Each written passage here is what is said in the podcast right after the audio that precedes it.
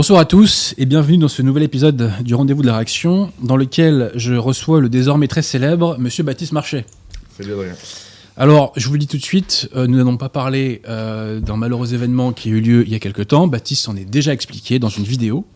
Voilà, et je renvoie en particulier euh, les pharisiens purs et immaculés qui n'ont jamais péché et qui donc se permettent de jeter la première pierre, hein, eh bien, je les renvoie, euh, ces gens-là, euh, à cette émission. Voilà.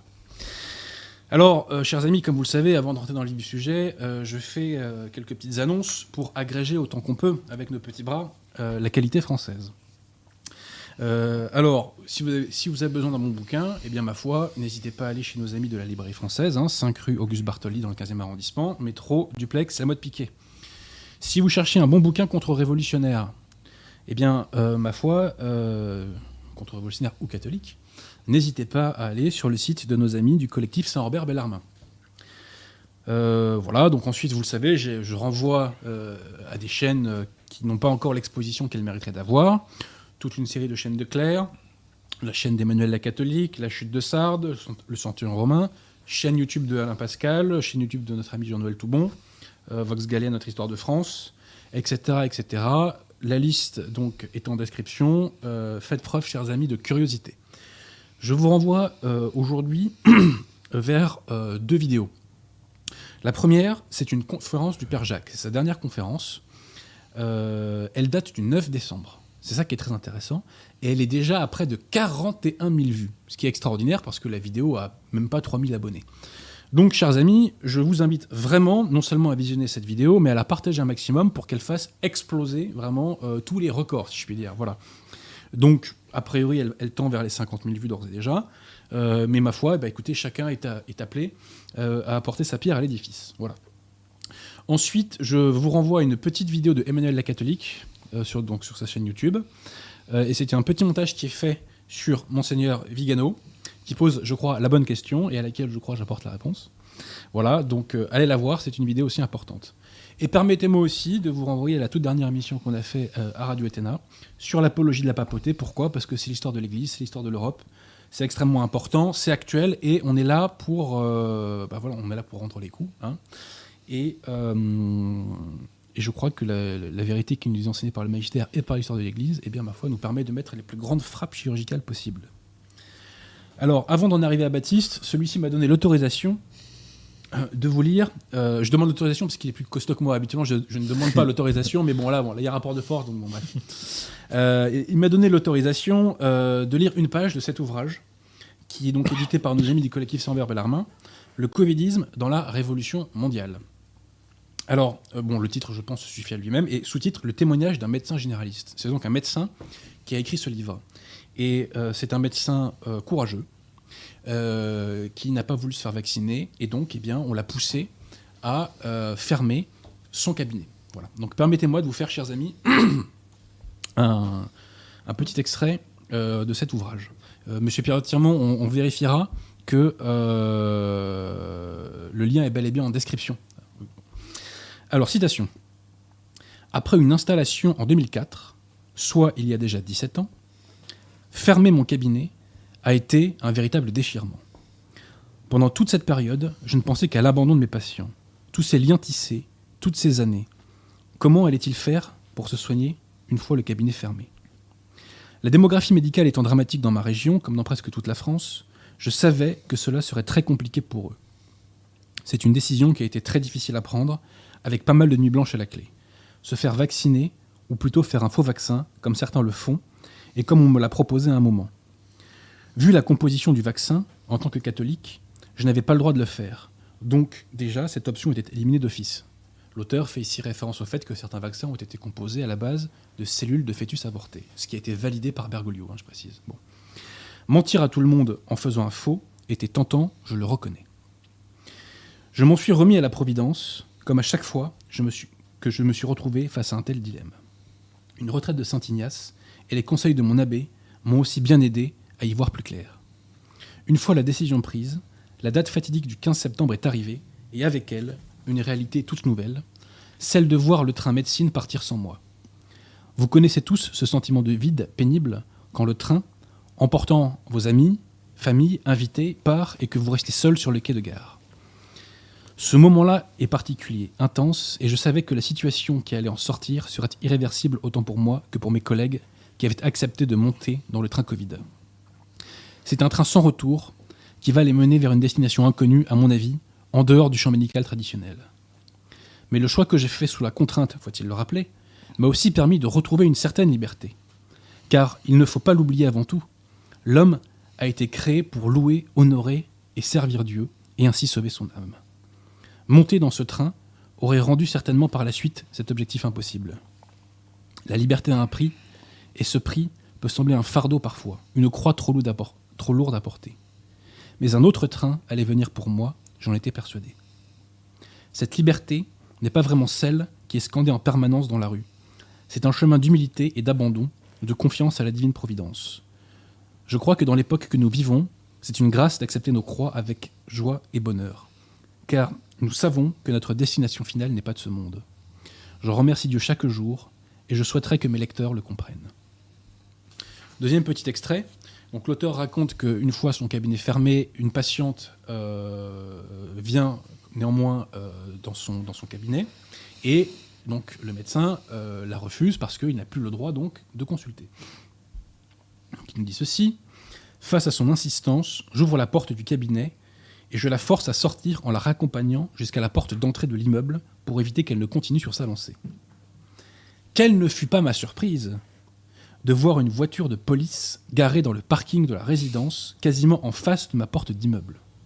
Alors la dame se tourne vers moi et me dit La police est là pour vous, docteur. Vous êtes surveillé, faites attention à vous. Voilà. Donc, excellente nouvelle pour la France. Il n'y a pas de problème de racaille en France. Il n'y a pas de racaille qui persécute le peuple français. Il n'y a pas d'économie parallèle qui tourne euh, plein gaz, puisque la police a le temps de fliquer les médecins. Voilà. Bref, chers amis, si ce bouquin vous intéresse, c'est sur le site de nos amis du collectif Sorambert Bellarmin et Monsieur Pierre Tirmont, on, pensera à bien le mettre euh, en description. voilà. bon, mon cher Baptiste, on arrive à toi. Alors d'abord, première question. Samedi soir, est-ce que tu étais sur les champs? Euh, non. T'étais pas sur les champs. Pierre Tirmont, est-ce que vous étiez sur les champs? Et non. Non? Mais il y avait personne sur les champs samedi soir? Pour fêter la victoire d'Algérie? Bon, tant pis, c'est pas grave. Alors, on, a fait, on a fêté ça euh, dans la pudeur Oui, oui, voilà. chez nous. Oui, voilà. Alors moi, moi je l'ai déjà dit de toute façon publiquement et je le répète, pour le Qatar 2022, je suis pour l'équipe d'Algérie. Très bien. Je suis pour eux, voilà, parce qu'ils représentent. Ils représentent, voilà. Donc je suis pour vous, j'étais pour vous en 2014, vous voyez. J'ai une petite anecdote, tu sais, c'est qu'en 2010 aussi, euh, l'Algérie était à la Coupe du Monde. Et euh, la municipalité euh, de Paris avait organisé euh, la diffusion du match Algérie-Angleterre au stade Charletti. Et il s'avère que euh, je me baladais tranquillement avec un ami euh, dans le coin, et euh, on, on redescendait comme ça euh, le parc Montsouris, et il y, y avait une masse gigantesque de supporters algériens, parfaitement bienveillants et charitables envers nous, qui nous traitaient de sales français, sales gouères. Qui nous... Moi, je me rappelle, je me suis pris le drapeau algérien euh, en plein visage. J'ai même eu un réflexe, tu vois. De... Bref. Heureusement que je ne l'ai pas fait, parce que sinon, je ne serais plus là, je crois. hein. Bref, voilà, donc moi j'ai beaucoup de, voilà, de, de sympathie, de bienveillance et d'empathie, et j'espère que cette équipe va cartonner. Voilà. Donc dédicace à vous les Fennecs, je compte sur vous. Moi, je peux te raconter une petite anecdote là-dessus, parce que tu sais j'ai été euh, videur euh, sur Ouais. Paris pendant des années. Et donc, euh, bon, bah, les matchs d'Algérie, c'est toujours le moment où tu doubles les équipes, etc. Parce que, bah, voilà, c'est curieux, ça. Ouais, bizarrement. C'est- Et donc, curieux. hein. dans les dernières années où je travaillais, je travaillais à Saint-Michel, est Saint-Michel. Et donc, en allant bosser, euh, tu sais, bon, tous les autres commerçants et tout, tout le monde se connaît la nuit, euh, Mm. tu sais, le quartier, de ça. Et il y a un kebab qui est à l'angle de, de la rue de la Huchette, qui s'appelle chez Giros. Le mec est sympa et tout, euh, voilà. Et donc, je passe, et donc, euh, lui, il reste ouvert très tard. Je, lui, je le salue, et là, je vois, il est en train de fermer.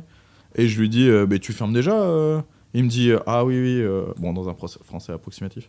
Il me dit, je ferme parce que sinon, ils vont tout me casser. Ah là là là. Un kebab, tu vois. C'est pour te dire Même- que, genre, n'importe qui qui bosse est emmerdé par ce truc, tu. Rien n'est sanctuarisé. alors. Non, c'est Absolument ça, rien. C'est terrible. C'est terrible. Alors, mon cher Baptiste, les gens euh, maintenant te connaissent, hein, euh, t'es une superstar. D'ailleurs, où, on est- où- où on est? Non, mais attends, tu marches dans la rue, euh, j'imagine. Moi-même, à ma petite échelle, euh, je, voilà, bref. Donc, j'imagine que des gens comme toi, comme Papa Ouais. Sitou, ou même quand- comme Julien Rochdy ou d'autres encore, j'imagine que dès que vous marchez dans une grande ville, on Ouais, saute dessus, quoi. hein. Bah oui, il y a plein de gens qui viennent, mais c'est agréable parce que. Ouais. C'est agréable d'une parce que c'est toujours des gens très bienveillants. Donc, euh, qui viennent pour dire qu'ils aiment ce qui se fait. Le deuxième truc que je trouve particulièrement agréable, et là je parle pour moi, c'est qu'à chaque fois que je rencontre des gens de ma communauté, c'est des gens nickel. Tu sais, tu as toujours peur hein, qu'il y ait une part de ta communauté qui soit un peu chelou, un peu, euh, que ce soit, soit des mecs un peu marginaux, etc. Et moi, à chaque fois, c'est des mecs qui bossent, des flics, euh, des militaires, des paysans, des machins. Même à Paris ou quoi, c'est toujours des mecs vraiment euh, carrés. Ouais. Et ça fait plaisir. Tu te dis, bon, j'ai une communauté saine, euh, c'est cool, quoi. Les trolls, les trolls ne sont pas représentatifs de, de la réalité. C'est la morale de l'histoire. Jamais rencontré quelqu'un qui m'a dit qu'il aimait pas ce que je fais, donc euh, Alors Ben très étonnamment. Alors Bench and Cigar, ça en est où là en ce moment là, dis-moi? On passe est bien à 235 000 abonnés, Ouais. euh, ça marche très bien. euh, là, c'est la fin de l'année. On a, on a publié notre dernière vidéo de l'année parce que là, ça sert à rien. Les, Ouais, ouais, ouais. à la fin de l'année, vraiment, il y, a- il y a très peu de, de public sur YouTube. Donc euh, voilà, on va revenir fin janvier vraisemblablement avec des gros formats. T'as le droit de prendre des vacances aussi, hein, je veux dire, c'est interdit à personne. C'est plus ou moins des vacances, mais en, en fait, ça n'est pas vraiment parce que je suis obligé de préparer les nouveaux formats de Ouais, l'année prochaine. Quoi. Alors moi, je rends hommage quand même à l'émission sur les orgues. hein, on en a parlé un petit peu euh, avant l'émission. Et pourquoi j'aime cette émission? Parce que c'est vraiment euh, ce que j'aime dans le, dans, le, dans le business. C'est-à-dire l'expertise française qui défie la mondialisation Mm. et qui s'impose à la mondialisation. Puisque euh, le, le, créateur d'orgue, enfin le, constructeur d'orgue, facteur, ouais, ouais. euh, il vendait au Japon, à l'étranger, etc. Partout, ouais. Et ça, c'est ce que j'aime. Voilà, c'est l'exportation de l'expertise française. Quoi. Voilà. Malgré les charges, malgré les normes, que voilà, c'est- miraculeux que la France génère du PIB hein, quand même. hein. Faut, faut que quand même que les auditeurs se rendent compte. hein. Euh, des- voilà. Donc, on connaît le Baptiste Marchais, euh, on connaît le Baptiste Marchais, euh, bah, sportif de haut niveau. Tu as fait un grand nombre d'interviews. À chaque fois, on te rappelle ton CV, c'est normal, faut te présenter. Maintenant, est-ce qu'on peut en savoir un petit peu plus ce soir sur le- l'entrepreneur, tes nouveaux projets, etc. Alors, euh, l'entrepreneur, ben, je sais pas, écoute, c'est sûr qu'en fait, bon, là, ça fait un an et quelques, quelques mois que j'ai la chaîne, donc ma vie, elle a drastiquement changé. Euh, J'avais une petite société euh, de coaching euh, avant, là, maintenant, évidemment, ça s'est énormément développé. J'ai plusieurs activités, puisque j'ai une marque de textile, comme la Ouais. que je porte là. Euh, j'ai la chaîne donc, euh, qui gère le revenu hein. publicitaire, etc. Et J'ai toujours une boîte de coaching. Et puis, euh, j'ai une boîte de production maintenant. Depuis Alors voilà, ouais, ouais, c'est ça qui est Voilà, où je produis euh, d'autres youtubeurs de chez nous. Alors, j'ai pas fait d'annonce publique encore, donc on- je vais pas te dire dévo- dévoiler qui, mais en tout cas, il y a Non, plusieurs. J'ai voulu créer une structure, en fait, t'es la première émission dans laquelle j'en parle d'ailleurs. J'ai voulu créer une structure un petit peu comme il existe déjà sur YouTube, c'est-à-dire comme Amixem a fait avec, pour ceux qui connaissent, avec la Redbox, Pierre Cross avec la Maison Grise, etc. C'est-à-dire une structure avec des locaux où en fait je fournis des décors tout faits, etc. Alors selon leur, euh, selon ce qu'ils ont envie, hein, à des mecs de chez nous, des décors, une équipe technique, une régie pub, etc. C'est-à-dire un encadrement total pour que vraiment les mecs soient libres, pour ceux qui sont juste des créateurs justement, et Ouais. pas des entrepreneurs, et Dieu sait qu'il y en a chez nous, euh, être libre simplement de créer, d'écrire les vidéos et de tourner dans le meilleur cadre possible. C'est-à-dire j'ai essayé de leur apporter ce qu'on moi j'aurais aimé qu'on m'apporte au début de, de ma chaîne. quoi. Et donc histoire de les booster et de créer une dynamique, là j'en ai signé trois. Euh, si ça marche correctement, donc c'est des mecs qui sont déjà un peu connus dans le milieu, mais qui n'ont pas non plus forcément totalement explosé. Bah, ils, vont, ils vont exploser, cher ami, puisque c'est Bah, ils ça. vont déjà pouvoir avoir une régularité beaucoup plus importante au niveau de la publication des vidéos. Ouais, C'est-à-dire ouais. qu'ils vont passer d'une vidéo tous les 2-3 mois à 3-4 vidéos par mois. Voilà, parce que là, il n'y a plus qu'à les écrire et à les tourner les vidéos, tout est fait, quoi. Donc, euh, donc j'espère que ça va donner une dynamique et pouvoir euh, s'agrandir après, quoi. Ça, c'est vraiment un des gros projets que j'ai terminé. C'était mon gros projet de la fin de l'année euh, 2021. C'est fini. Les locaux sont faits, etc. Euh, là, je travaille sur mes propres studios maintenant, Ouais. mes décors à moi, mais je veux dire, les leurs sont, sont bons, les contrats sont signés, tout le monde a commencé à tourner. On va pouvoir faire une annonce publique bientôt. Bah écoute, c'est très bien parce que ça permet de professionnaliser, tu vois, ce que j'appelle moi la, nouvelle opinion publique. Bah, en fait, ce que tu leur offres, c'est ce que m'offre Radio hein. c'est-à-dire c'est un confort, un cadre, tu vois, on arrive, on pose son derrière, et puis et puis Ouais. voilà. hein. Euh, et bah tu vois, c'est typiquement ce que j'appelle l'agrégation de la qualité française, tu vois. C'est-à-dire que on se euh, rejoint en tant que, en tant que faire se peut avec euh, voilà, ce qu'on a en commun, et on essaie de, de pousser un peu les pions, quoi, tu vois. On essaie de pousser un petit peu les pions. Alors, à ma connaissance, d'ailleurs, dans cette nouvelle opinion publique, tu es un des seuls qui a généré euh, un, un petit écosystème, tu vois ce que je veux dire? Mhm. Hein, je, je vois pas trop d'équivalent euh, pour l'instant, tu vois Ouais, qui a fédéré comme ça, tu veux dire? Bah ouais, et, et puis surtout, euh, qui, a, qui, a, qui, a, qui a un business plan, euh, enfin un modèle économique viable, quoi. tu Ouais. vois Parce que je ne donne pas de nom d'autres chaînes YouTube qui demandent des dons gigantesques euh, parce qu'ils ont un modèle économique pourri, euh, parce que voilà, je donne pas de Je nom. qu'on parle de la même personne. Voilà. Ah oui, là, euh, c'est l'amateurisme complet. c'est surprenant d'ailleurs à cette échelle-là. Ouais. et bon, voilà, bon, personne n'est parfait, hein, voilà. Mais un euh, petit peu de malhonnêteté quand même. C'est euh, c'est quand même surprenant, voilà. C'est quand même, euh, c'est quand même un peu surprenant, tu vois. Ouais. Donc bon. Après, il y a, par contre, contrairement à, contrairement à eux, je veux dire pour d'autres, euh, moi je sais que j'ai des collègues qui ont beaucoup plus d'abonnés que moi et qui font pas forcément plus de chiffre d'affaires, qui sont pas développés. Ça, c'est pas parce que euh, ils veulent pas ou quoi, c'est vraiment parce qu'ils n'ont pas la fibre entrepreneuriale, qu'ils se sentent perdus dans ce genre de, de choses, euh, tout ça quoi. Donc euh, ça, ça peut arriver aussi. Je veux dire, c'est pas euh, forcément euh, tout le monde n'a pas envie de ça, de devenir un chef d'entreprise, de devoir gérer tout ça. Clairement. Euh, surtout qu'en plus, Clairement. bon, on essaie de faire changer les mentalités, mais en plus c'est mal reçu par une partie de notre communauté qui, Mais ils ont on pas compris pourquoi, qui voilà, qui comprennent rien à rien. Et donc, euh, donc en plus il y a ça, euh, cette image d'argent, etc. C'est toujours mal reçu par notre communauté, peu importe comment il est dépensé. Donc, euh, donc, je- donc je comprends qu'il y en a qui, qui aient du mal. Et c'est pour mais- ça que je me dis, bon, créer une structure comme celle que j'ai faite, bon, ça peut permettre à d'autres qui sont pas là-dedans de quand même euh, jouir de cet essor, quoi. Eh ben, il faut espérer que ça fasse changer les mentalités, tu vois. Parce que euh, l'argent, c'est le nerf de la guerre. Et ce qui est condamnable, c'est pas de gagner de l'argent. Ce qui est condamnable, c'est quand l'argent devient une fin en soi unique et quand l'attachement à l'argent devient le, le seul horizon. Euh, mais l'argent, on en a besoin. Et j'ai un ami euh, et client qui est un homme d'affaires français qui a fait fortune à l'étranger. Et il a une bonne formule. Il m'a dit le problème en- pour l'instant, c'est que l'argent en France n'est pas du bon côté. Tu vois. Ouais. Alors, ça commence à changer qu'il y en a un peu de notre côté, mais il est timide, quoi. ça commence à changer. Hein. Euh, Mm. Bolloré, là, il commence à, euh, voilà, à sortir un peu du bois. Euh, mais c'est un des problèmes majeurs parce que euh, quels sont les équivalents de Baptiste Marchais, de Papacito, de Julien Rugy, d'Adrien Bozzi, de qui tu veux à gauche? Oui, il y en a Il pas. n'y en a pas. Non. La vitalité, elle est chez nous. Mais on n'a pas encore Le le, blé. budget, il est chez eux parce que eux, c'est des financements publics. Donc déjà, Exactement. C'est les subventions.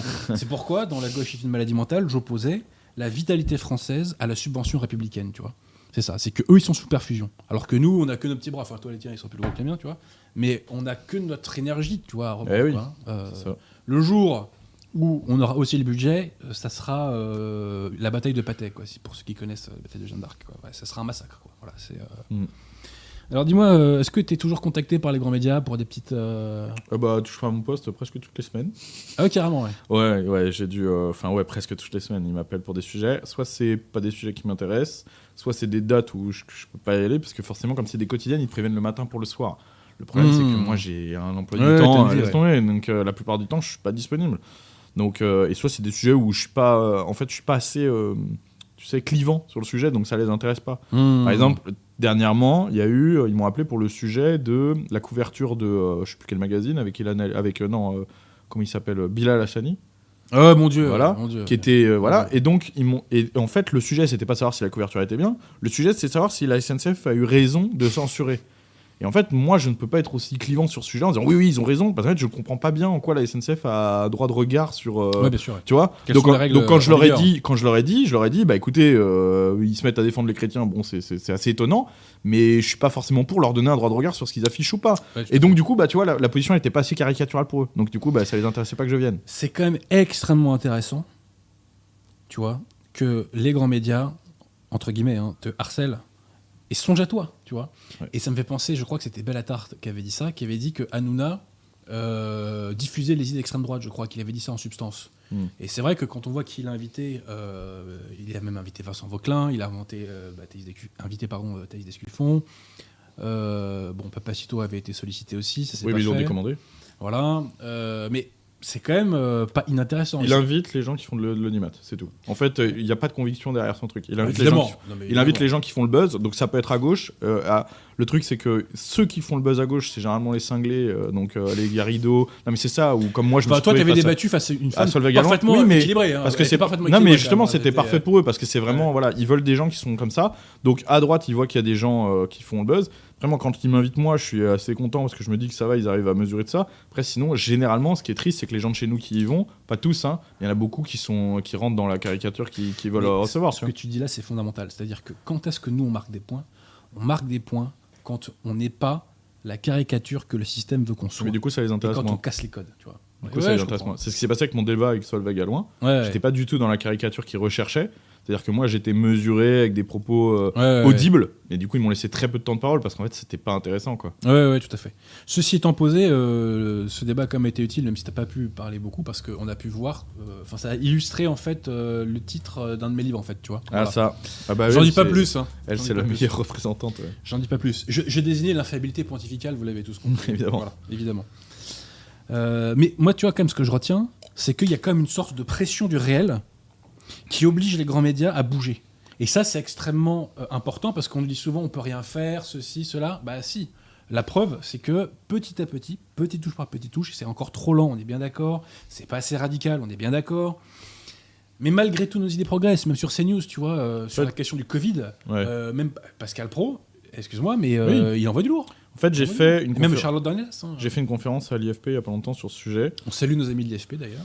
Et euh, en fait, ce que je pense, c'est qu'il y a la tenaille, ils ont la tenaille entre la pression de euh, médiamétrie, entre guillemets, c'est-à-dire l'audimat et donc de l'argent, et le, lobbying. C'est-à-dire qu'en fait, ils se sont rendus compte, parce que, comme je te dis, il ne faut pas dire qu'il y a des convictions là-dedans, ils se sont simplement rendus compte, ils ont mis du temps, qu'en fait, le public de droite, c'était une énorme part de marché. Donc, comme Bolloré, Bolloré, il a et Canal, et Canal+, et C8. Donc il s'en fout, il fait et tout ce qu'il y a de pire et ce qu'il y a de mieux, entre guillemets, à la télé. Parce qu'il veut tout l'audimat. Ils se sont dit, ah ouais, mais en fait, quand je mets Zemmour tous les soirs, euh, putain, mais ça pète les scores sur Médiamétrie. Bon, bah très bien, je le fais. De l'autre côté, tu as le lobbying qui, a, qui va derrière dire, attendez, attention, euh, ce que vous dites sur le Covid, ce que vous dites là-dessus et tout. Donc, en fait, ils sont, comme tu dis, c'est pas forcément assez radical. En fait, je pense qu'ils voilà, ils, ils tâtonnent, c'est-à-dire qu'ils essayent de faire le maximum d'audimat possible à droite, voilà, sans trop prendre de procès. Euh, voilà, donc il faut, il faut s'engouffrer dans cette brèche. Ah, Aussi, euh, aussi euh, comment aussi bizarre soit-il, c'est un peu le capitalisme qui nous sauve dans cette histoire. C'est-à-dire que c'est Laura Laura Padiguin qui a décalé la fenêtre d'Overton et qui nous laisse Ouais, l'occasion de s'exprimer. mais c'est parce que euh, on a entre guillemets conquis la réalité, tu vois, très concrètement. Oui. Et c'est vrai que moi sur le long terme, je suis confiant parce que pendant des années, des années, des années et des années, il y avait une sorte de, de désespoir en se disant mais jamais on n'arrivera à percer ce mur-là, en fait. Tu vois. Et bah finalement si. Finalement si, tu vois. Donc euh, ça passe par Bolloré. Alors de toi à moi, hein, euh, il y a aussi des convictions chez Bolloré. Moi j'ai travaillé en direct pour lui, Et, donc je connais un euh, petit peu, mais Il a un compte à régler avec Macron ah ça c'est possible, ça c'est possible. sur des questions de France-Afrique. J'en parlerai dans mon prochain. Ah bien, Voilà. ça c'est possible. Euh, mais il a un compte à régler. Même deux, même deux comptes à Mais régler, tu sais, il y a 10 ans, il y a Ouais. 10 ans, il y avait euh, le Front National était déjà systématiquement au deuxième tour, etc. Ouais. Donc le- la part de marché, elle était là déjà. Il y Ouais, avait rien. fait, ouais. Il y avait rien. C'est-à-dire qu'il n'y avait rien pour eux. Et en fait, ça, ça faisait deux choses. D'une, une frustration de dire attends, il n'y a absolument aucun programme euh, nulle part euh, qui soit pour moi, déjà d'une. Et la deuxième chose, c'est qu'il y avait beaucoup de gens de chez nous qui pensaient être seuls. C'est-à-dire qu'ils se rendaient pas compte quand tu dis, ouais, en fait, je suis pas sûr que nos idées aient tant progressé que ça, je pense, et ils ont progressé, mais je pense qu'il y a aussi tout simplement beaucoup de gens qui se disent, ah, mais en fait, il y a, plus- il y a d'autres personnes qui pensent comme moi, parce qu'ils se sentaient isolés, parce qu'en fait, quand tu penses comme ça, t'allumes la télé, il y a rien, les journaux, il y a rien, personne n'en parle du coup parce que c'est tabou, tu te dis, je suis tout seul. Il suffit qu'il y ait une fois Zemmour à la télé, que tu dis, ah, toi aussi, tu regardes Zemmour, ah, et puis, ah, et en fait, Ouais, tu te rends compte, putain, des mecs que je fréquente depuis euh, des années. euh, en fait, de mes collègues de travail, etc., finalement, c'est 50-50. Je pensais que c'était euh, euh, full gauche. Et en fait, non, bah. Donc, ça, c'est- quand même une bonne chose. Et, ça, et je pense qu'on sert à ça aussi. Ouais, Tu tout vois, à fait, moi, ouais. quand les gens disent je suis Benchen Cigars, c'est pas comme dire euh, je suis euh, tu vois. Ouais, c'est quand même plus tranquille. Donc, les mecs peuvent dire je suis abonné à Benchen Cigars, porter une casquette, etc. C'est un peu un signe de reconnaissance. Et en sous-entendu, ça veut dire ce que ça veut dire. Mais t'as cassé les codes. Comme Papa Ici a cassé les codes, comme Tepa avait cassé les codes, et comme même ici, à certains égards, euh, on a cassé les codes. Ouais. Tu vois, le- ici, c'était pas un lieu où j'étais censé parler. Bon, bah, tu connais, tu connais les sujets qui m'intéressent, sûr. théologie. Euh, voilà, euh, c'est. Bon, bref. c'est Et quand on casse les codes, euh, bah écoute, c'est payant. En fait, tout. cette émission, elle est bien, la tienne, hein, je parle, parce que moi, tu sais que je suis vraiment contre euh, l'aspect marginal de notre milieu. Ouais, c'est vraiment quelque chose que je déteste, être Mais le, mec du fond de la classe, ça. etc. C'est notre pire ennemi. Et dans notre communauté en plus, qui est les catholiques euh, traditionnalistes, euh, il y a une énorme part de marginaux, tu vois. Et en fait, la plupart de ce qui est fait par des catholiques pour des catholiques de notre bord, je veux dire, c'est toujours un peu sombre, tu vois. C'est toujours des trucs, tu- tu peux pas, c'est pas audible par le grand public. Cette émission, elle est Ouais. pas comme ça. Cette Mhm. émission, elle est très pointue dans, dans, dans ce que tu dis, mais par contre, dans l'aspect esthétique, dans comment elle est faite, etc., n'importe qui peut la regarder. Là, je suis persuadé que, par exemple, le fait que je vienne, il y a plein de mecs de ma commu qui vont venir regarder le live, etc a priori. et qui sont pas forcément des cathos traditionnels euh, ou en tout cas qui sont des sympathisants on va dire mais pas Mhm. et, et qui peuvent regarder ça tranquille sans dire oula c'est un truc de mec bizarre tu vois et ça c'est bien c'est ça qu'il faut Parce que il faut pas que ça sente la défaite. Il faut aller de l'avant. Et moi, je dis, je suis pas là pour me faire un kiff. Je suis là pour gagner. Bah ouais, on vise la victoire. Ça. On n'est pas là pour plaisanter, les gars. Et Voilà. ça, faut bien. Et puis surtout, parler qu'avec des gens convaincus, c'est ce que j'essaye d'expliquer tout le temps quand les mecs me disent Mais pourquoi tu fais pas de. Autant que tu, tu vas pas sur tel sujet, etc. Je leur dis Mais à- ça, ça sert à quoi à part parler de débattre entre nous, là, tu vois? Mmh. Je veux dire, le grand public s'en fout. Moi, je, je veux convaincre. Et donc, convaincre, c'est forcément aller voir des gens qui sont un petit peu neutres. C'est parler que des gens qui sont déjà 100% de chez nous. Oui, bah, c'est bien, ils sont de chez nous. Mais ça, il y a d'autres émissions pour ça, pour après les, euh, les former. Il y a l'IFP, il y a ce genre de choses qui existent Oui. pour ces mecs-là, pour les- voilà, les il, faut aller sur il faut aller sur tous les terrains. Ouais. Chacun a sa part spécifique à jouer. Euh, le travail que fait chacun ne peut faire fait que par lui. Enfin, tu vois ce que je veux dire Je suis d'accord avec Euh, toi. Moi, je peux pas faire Ben Cigare concrètement, voilà, euh, etc., etc. Moi, je peux pas faire Radio. Ouais, non, non, mais voilà, c'est euh, euh, chacun fait sa part du job. Chacun, c'est comme dans une armée, hein, euh, chacun a un rôle à jouer euh, Ouais. spécifique, tu vois. Et s'il manque un maillon de la chaîne, ça pète et ça marche pas. Ouais, je suis d'accord. Mais c'est ça qui est beau, c'est que les choses se mettent, se mettent en ordre de bataille naturellement, alors que c'est pas concerté, tu vois. Toi, personne t'a vu venir, je pense. hein, Non, mais après, même moi, j'ai pas vu venir, je t'avoue. Bah voilà, voilà, voilà, un peu la vois, donc. Mais tu vois, je vais te donner un exemple concret qui va parler un peu aux mecs chez nous. Un jour, je suis avec. euh, enfin, en gros, il y a plusieurs. euh, C'était une réunion plus ou moins de cathos, tradis, machin. Il y a plusieurs abbés qui étaient là. Et puis, il y avait des. J'avais ramené des gens qui étaient, euh, qui étaient en cours de conversion et tout. Il y, a- il y a un mec qui dit. Ouais, euh, les dinosaures, c'est un complot. ils sont fabriqués en Chine, peut-être enterrés pas- dans le Peut-être sol. pas quand même. Non, mais ils sont fabriqués en Chine, enterrés dans le sol et tout, tu vois. Le problème de ça, c'est qu'on ça peut faire rire. Mais en fait, pour le mec qui, au début, se dit Ah, tiens, je vais aller à la messe traditionnelle, il entend ça, il fait. Ok, c'est une secte, ils sont cinglés. Tu vois, c'est en fait, ce truc-là, c'est- c'est c'est pire que tout, quoi. Tu vois, En fait, il y a des. dire un truc pareil, tranquille. Enfin, en, fait, tu vois, en fait, je pour un mec qui n'est pas de chez nous, faut l'entendre. Toi, t'as l'habitude d'entendre des cinglés. Mais pour le mec qui est- je, je- je ne m'y accoutume pas. Quand Voilà, même, hein, on est d'accord, hein, pour le mec qui, qui dit Ah, ça a l'air bien. Ah, en fait, non, tu vois. Euh, Comment lui expliquer après? euh, Non, non, mais on n'est pas tous comme ça. Mais, je- en fait, le problème, c'est qu'il y a des gens Pas qui viennent chez nous des fois par isolement sociologique. Et ils se disent, c'est le camp des isolés sociologiques. Oui, mais voilà, c'est je ça. le suis. Donc. Non, les gars, il faut venir ici par conviction. Et si vous êtes isolé sociologiquement, ce qui n'est pas un crime, et ce qui est d'ailleurs normal, parce qu'il n'y a plus de corps intermédiaire dans notre société, eh ben, vous allez refaire société dans le cadre de la paroisse. Voilà. Mais encore une fois, euh, c'est pas euh, pour euh, s'enterrer dans une cave, quoi. Voilà, c'est euh, pour aller de l'avant, pour changer les choses. Et il faut viser la victoire, parce que Monsieur Pierre Tirmont, comme vous le savez, la foi déplace les montagnes. Voilà, Monsieur Pierre Tirmont a fait la bonne citation la dernière fois, donc je lui rends hommage. Mais avec la foi, avec la force de la foi, euh, on a Excalibur dans les mains, en fait, quoi. Voilà. Et on peut tout changer. Et avec nos petits bras, alors qu'on n'a aucun oligarque derrière nous, on n'a pas de parti derrière nous, on n'a aucune armée derrière nous, on arrive à avoir une influence très concrète, très très concrète sur Zemmour, avec toutes les limites, peut-être qu'on en reparlera euh, tout à l'heure, mais Ouais. c'est le candidat de la nouvelle opinion publique aujourd'hui. Bien Voilà. Euh, alors, moi j'aurais aimé qu'il soit un peu plus radical, tu vois. Euh, son discours là euh, était pas mal, même si bon, il n'est pas encore dans une. Oh, dans oh, tu une- parles de son meeting Ouais, voilà, ouais. Son meeting, c'était pas mal, hein, c'était pas mal. Il est- mieux que ce que je pensais, moi. Il- franchement, oui, moi aussi. oui. Ouais. Je- je- je- franchement, oui, parce que bon, il, il pataugeait un peu euh, les semaines précédentes, mais il n'est pas encore dans ce que j'appelle une logique de restauration des principes. Mais bon, il y a des choses qui vont dans le bon sens et il faut être intellectuellement avis, il honnête. tâtonne, tu sais. Il va aussi. euh, Ouais. j'ai l'impression qu'il déplace un petit peu son curseur petit à petit. Ouais. Tu sais, il commence avec des trucs, ok, ça, ça passe, on va aller un petit peu, ok, ça passe, et je pense qu'il va. Et je pense que dans les dernières semaines, ça va être. ça peut être festival, Il y a quand même un point positif, c'est que beaucoup reprochaient à, à Zemmour de ne pas parler assez de, du- de la question de sanitaire, et j'étais de ces gens-là. hein. Oui, Euh, mais là, ce qui est pas mal, c'est que donc il y a De Villiers qui intègre son staff, et Mm. De Villiers est extrêmement offensif. Je vous invite, chers amis, à voir le passage de De Villiers euh, sur Europe 1 ce matin, chez Sonia Mabrouk. Ouais. hein. Ouais, Il a été très très bon. Sonia Mabrouk qui est pas mal aussi, hein. je Bah, trouve, dans sa façon d'animer, de, d'animer, etc. C'est une Zemmour maghrébine. Plutôt- hein. plutôt correct. euh, C'est une Zemmour musulmane. hein. Je lui Euh, passe un message, je lui écris un message une fois pour euh, travailler avec elle sur une émission. Si jamais Sonia, tu m'entends, tu peux me répondre Voilà, hein, euh, on a des contacts en commun. On va Oui, ouais, organiser je sais, bah, je sais. Bah, c'est- grâce à ça que j'ai eu le numéro. Bah voilà, on se comprend alors. euh, on se comprend un peu.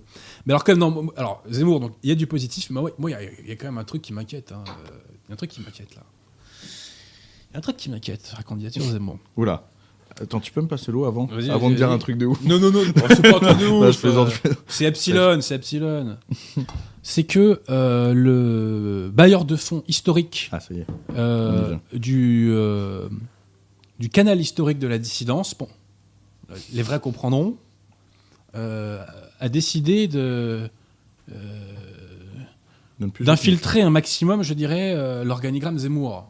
Alors déjà dédicace aux champions de la dissidence qui nous disent que Zemmour c'est les sionistes et compagnie. hein. Euh, Bah, c'est avec les mecs, Donc, des, avec même- les mecs des dinosaures. ça. quand on voit le résultat de la dissidence 15 ans après, euh, je m'interroge sur la main verte, je dirais, euh, de ce bailleur de fonds. Voilà.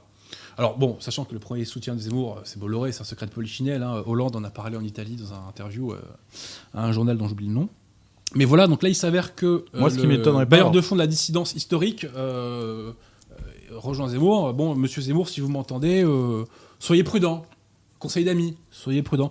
Cette personne, je dis pas qu'elle a des mauvaises intentions, hein, mais bon, voilà, soyez prudent, Monsieur Zemmour. Voilà. Après, moi, ce qui pourrait peut-être m'étonnerait qu'à moitié, ce serait peut-être qu'il y ait Dassault qui rejoigne un petit peu euh, ce genre de truc parce que euh, il hein. a eu des grosses embrouilles avec les Républicains, toujours été financé, toujours financé républicain, etc. Hélas. Il y a eu des grosses embrouilles à l'époque, notamment avec Fillon, tout ça. Et ça avait été, il y avait même des SMS qui avaient été sortis de ça.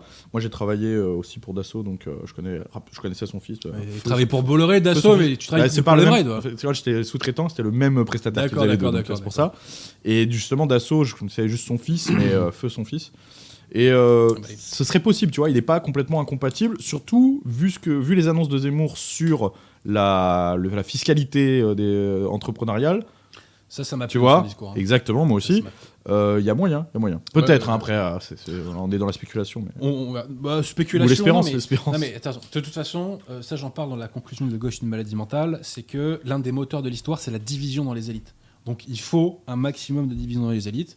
Aujourd'hui, il y a un clivage, on va dire, je caricature, hein, Bernard Arnault Bolloré, bon bah voilà, c'est bien. Euh, il y a 5 ans, il Mm. n'y avait rien. Voilà, il n'y avait rien. Donc euh, il Ouais. faut que l'argent bascule du bon côté. Voilà. Et des fois, l'argent, euh, comment te dire les choses euh, bascule- est déjà du bon côté. Il y a même un, un oligarque français qui est Nanonakoum, alors euh, c'est te dire. Euh, mais les mecs, bon bah ils, ils sont pas encore, euh, ils financent pas encore les gens les plus euh, dynamiques. Je ne dis pas qu'ils financent rien, hein, voilà. Euh, mais voilà, ils pourraient peut-être financer les éléments un peu plus dynamiques, comme par exemple des gens comme toi, tu vois. Bon.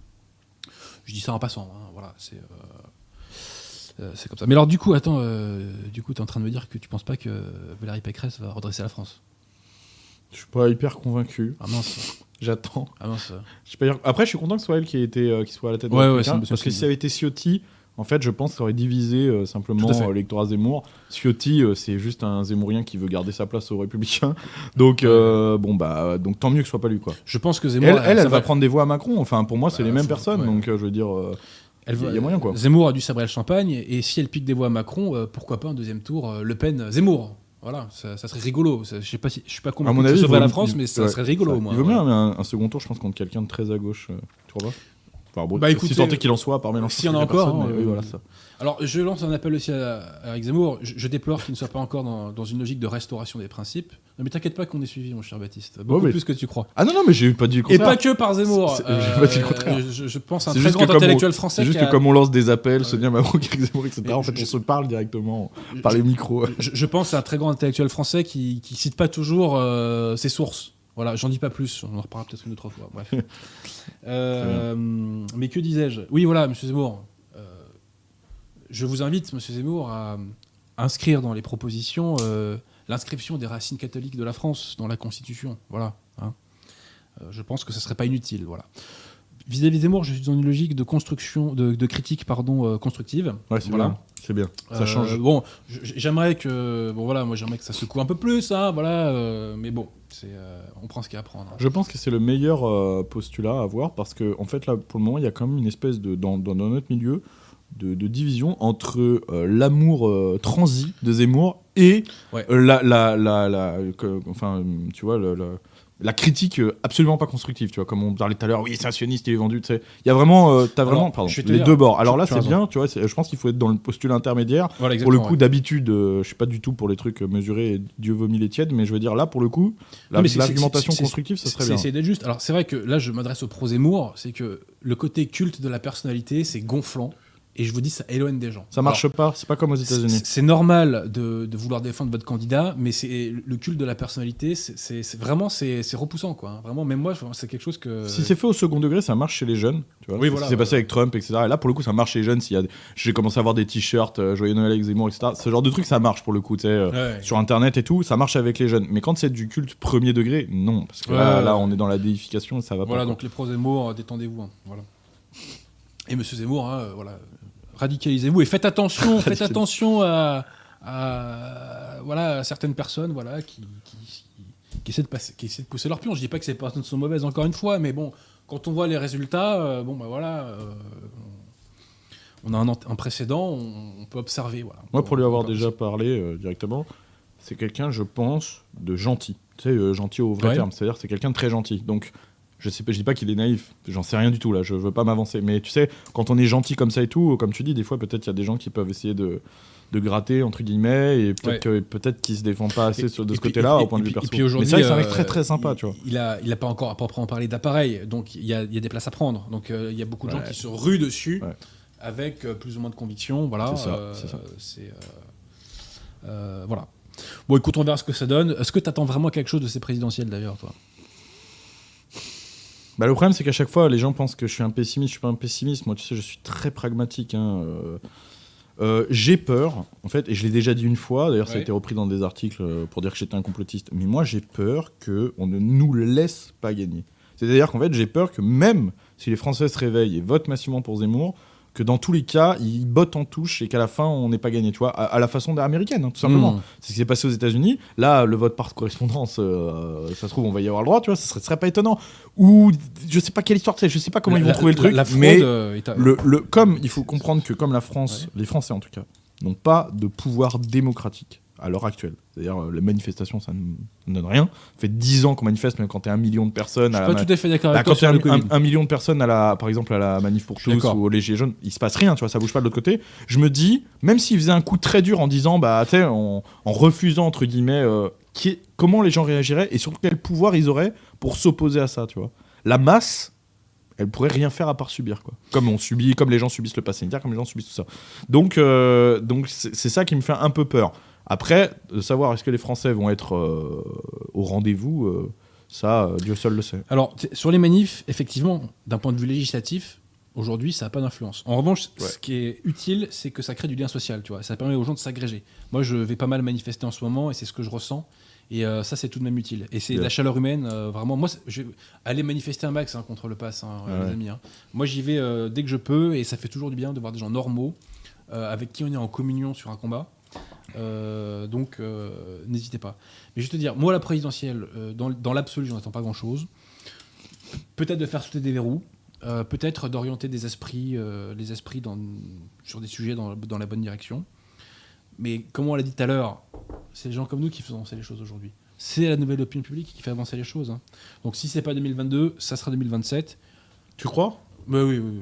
Ah bah écoute, Oui, t'es oui. plus euh, optimiste que moi. Non, non, mais il- il- Moi j'ai peur que ce soit le dernier train. la, la gérontocratie euh, euh, Bobo va pas durer 30 ans, quoi, tu vois. Donc, euh, même, oui mais euh, après il y a quand même euh, la démographie qui joue aussi. Ouais, mais ils votent pas tant que ça, ces gens-là. Et, Non, mais euh, bon. et on peut les diviser, tu vois. Ouais. Euh, on peut les diviser, euh, donc. euh, mais après, c'est clair que bon, faut pas non plus trop se passer. hein. Euh, C'est ça le truc, c'est que moi j'ai un peu peur du Là, je- dernier, du là, je te dernier rejoins. train pour de vrai. Mais je vais te dire, déjà en 2017, euh, on disait, les gens du front disaient, euh, si on gagne pas cette fois, c'est terminé, la France, euh, etc. Donc ce truc-là, on me l'a déjà fait, tu vois. C'était le cas si ça y avait seulement Marine Le Pen qui, qui continuait à être la seule candidate de droite, c'était Bah, le cas. Franchement, Là c'est ce parce qu'il y a la surprise Zemmour, mais si Zemmour n'avait pas été là, euh, c'est mort là. Zemmour, Monsieur Zemmour, s'il pouvait vous radicaliser davantage Oui. et faire jonction, pourquoi pas avec Philippot, euh, parce que s'il y a Zemmour, De Villiers, Philippot, ça devient intéressant. Ça devient un trio. Et si euh, on rajoute en plus Asselineau, non là je blague. Non. Non, Mec, je plaisante, hein, c'est bon. tout le monde. voilà, je plaisante. De Villiers, c'est un hein, c'est une très bonne chose en tout cas. Euh, pour moi, De Villiers, c'est l'homme le plus sûr de la classe politique française. Alors je sais, les gens vont dire ah oui, mais dans les années 90, il Oui, était contre toujours. Exactement. Ok, d'accord, mais Mais il est rassurant parce qu'il est pro. non mais attends, on, on a le droit à la rédemption, non? Oui. On a le droit à la rédemption. Vous avez entendu parler de Saint Paul, euh, les amis? Ça vous dit quelque chose? On a le droit à la rédemption. Euh, personne n'est parfait. On commet des fautes, on commet des erreurs, euh, on commet des péchés. Bah oui, on n'est pas parfait, mais on a le droit de se relever et de euh, d'aller dans la bonne direction. Hmm. Euh, Qu'est-ce que c'est que cette société janséniste là, tu vois, où au moindre micro détail on t'excommunie, c'est bon quoi. Parce qu'il y a aussi. euh, après, Bon. je pense que pour, pour aller dans le sens un petit peu des gens, les gens ont, un- ont un peu marre aussi des retournements de veste. Tout à l'heure, tu disais, tu parlais de certains euh, qui viennent chercher leur place et tout. Moi, je milite depuis euh, 2000, euh, je sais pas, 9, un truc comme ça. Ok. Il y a quelques années, tous les gens des Républicains, etc., ils ne voulaient même pas parler avec nous. Tu vois, on Mmh. était des pestiférés. Ouais. Aujourd'hui, dès que je vais à une soirée de droite, ou d'extrême droite, on va dire, enfin, euh, entre guillemets Droite d'extrême droite, voilà. ouais. Ah là, il y y y a plein de gens des Républicains qui sont là, euh, tu vois, bizarrement, et hop, on boit des verres ensemble et on discute, tu vois. C'est bizarre quand même. Depuis qu'on a le vent en poupe, là, on réexiste, tu vois. Ces gens-là, moi, j'ai du mal à dire oui, mais bon. euh, En fait, tu vois, comme Eric Ciotti, quand les gens me disent mais Eric Ciotti, Eric Ciotti, il a nos idées. Mais qu'est-ce qu'il faut chez les Républicains alors? Si vraiment il a des convictions. Carrière. Oui, mais donc la carrière passe avant la France. Moi- mais au moins qu'on soit net. C'est-à-dire que sa euh, carrière, il le dit, qu'on soit d'accord, cet homme fait passer sa carrière avant la France, et après on peut voir si on peut parler. Mais qu'on ne parle pas de convictions J'ai profondes. j'ai un ami, euh, enfin, j'ai un très bon camarade de, de- de fac euh, qui- qu'on voit de temps en temps sur CNews, euh, qui est républicain. Et c'est vrai que je suis amusé parfois de l'entendre prendre certaines euh, positions parce que Ah bon, oui. on a beaucoup discuté ensemble à l'époque et bref, on se comprend quoi. On se comprend. Voilà. Mais bon, en tout cas, la morale de l'histoire, c'est que euh, on vise la victoire, que c'est nous qui faisons l'histoire. Euh, vous n'imaginez pas, chers amis, l'influence que vous pouvez avoir euh, par vos propres actes. Voilà, donc il faut orienter les esprits vers la bonne direction. Et on a des instruments pour combattre. hein, ce que j'appelle la reconquête des esprits. le tout, si possible, encadré par la foi catholique. Ça, c'est Excalibur, hein, je vous l'ai déjà dit. Bon. Est-ce qu'on a des questions, chers amis? Non Ça, ça m'étonnerait. Ce euh, serait très J'allume bien. mon micro, je pense. ouais, qu'on des questions pas trop bêtes, euh, si possible. Alors j'aurais des questions, oui. Euh, des questions. euh, Alors, Le chat de Radio Tona a une réputation quand même. hein. Ouais. Bonoflex demande si Baptiste fera sa troisième dose. Bah, J'ai pas déjà fait les deux premières. donc. Ah, mais monsieur a beaucoup d'humour, je crois. Je sais pas. Monsieur a Alors, beaucoup d'humour. Non, parce que c'est vrai que beaucoup de gens euh, demandent, euh, quand ils te voient dans des lieux publics, etc., euh, Ah, mais qu'est-ce que ça veut dire C'est-à-dire que tu es vacciné, etc. Comme s'il existait aucun autre moyen. Alors, je sais pas, je pense que les gens manquent vraiment de débrouillardise. Parce que quand on me dit euh, Ah, mais moi, je suis pas vacciné, je comprends pas comment tu fais pour aller au restaurant. Ah bon? Je sais pas, il y, a- il y a plein de solutions pourtant. Alors, je peux pas les dire là au micro, Alors, mais je veux dire. à Paris, euh, il y a beaucoup re- de. retroussez-vous les manches. Non, mais à Paris, il y a beaucoup de restaurants En qui plus. demandaient pas le pass. bien sûr. Alors, ceci étant posé, je vais te dire, moi, je n'allais pas au restaurant. Moi, je ne vais pas au restaurant parce que ces mecs-là, alors, c'est pas marqué sur la tête des gens quand ils demandent le pass ou pas, tu vois. Hmm. Mais ces gens-là me discriminent. Oui. Donc, je leur file pas mon blé, tu vois. C'est simple que ça. Alors, j'aimerais. Alors, on va me dire, mais l'État te discrimine aussi. Mais l'État, il me prélève à la source. Donc, euh, j'ai pas le choix, en fait. ouais. Donc euh, voilà, là ça, ça calme tout de suite quoi. Mais bon, en tout cas, euh, tu sais que là on, on- on est passé donc du pass sanitaire au pass vaccinal, et euh, je pense que ça va radicaliser une partie de la population, ce qui me va très bien.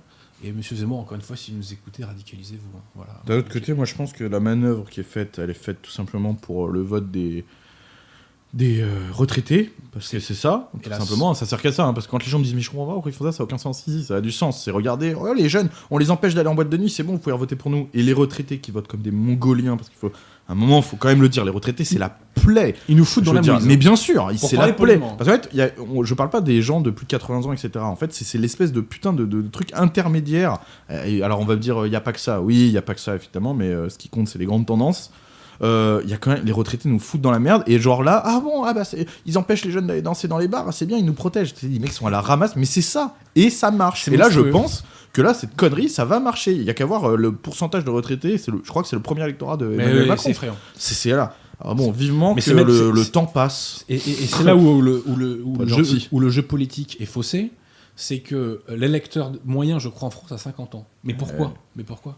Parce que l'offre politique ne cadre pas avec le- les besoins des jeunes générations, tu vois. Donc en fait, on fait, une, on, on fait une proposition, on fait un menu, si je puis dire, politique qui ne, qui ne nous concerne pas, et du coup, seul vote les personnes âgées. En fait, c'est une sorte de vote censitaire, comme il y avait au 19 au 19e siècle, mais qui ne, qui ne s'avoue pas, tu vois. ouais, ouais. C'est- Mais en fait, à quoi joue Macron? C'est très simple, c'est que Zemmour, pendant plusieurs mois, a fait le forcing médiatique pour imposer ses thèmes à la campagne.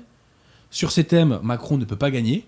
Donc, Macron réimpose ses propres thèmes. Et qu'est-ce que c'est ses propres thèmes? C'est la démocratie sanitaire. Voilà, Ouais. tout simplement. Mais je vais te dire, Zemmour, si ça peut euh, l'inciter à aller davantage sur ce terrain-là, ma foi, c'est pas plus mal. Alors, D'un autre côté, je pense qu'il marche sur des œufs justement parce qu'il se dit Ouais. qu'il y a des gens qui, de son électorat qui savent faire peur, notamment les retraités. Je pense que c'est pour ça que jusqu'ici, il a pas trop. C'est-à-dire qu'il a toujours été un petit peu fait, sur le fil en disant je vais pas froisser les antipasses complètement, mais je vais pas non plus effrayer euh, toutes les petites Bah, chochottes. euh. il va faire faire le boulot par De Villiers, euh, Voilà. par De Villiers Voilà. interposé. si le meilleur dire, truc ouais. à faire, c'est ça. Mais voilà, c'est la stratégie de Macron De d'ailleurs, hein, qui faisait euh, faire. Qui ouais. faisait faire le taf par Édouard Philippe ou d'autres, hein, euh, c'est-à-dire euh, tous les tout- tous les trucs un peu chiants, c'était un ministre qui le disait, puis lui était pour Ouais, la bonne nouvelle. Je pense que c'est la stratégie. Gentil flic et mauvais flic. Ouais.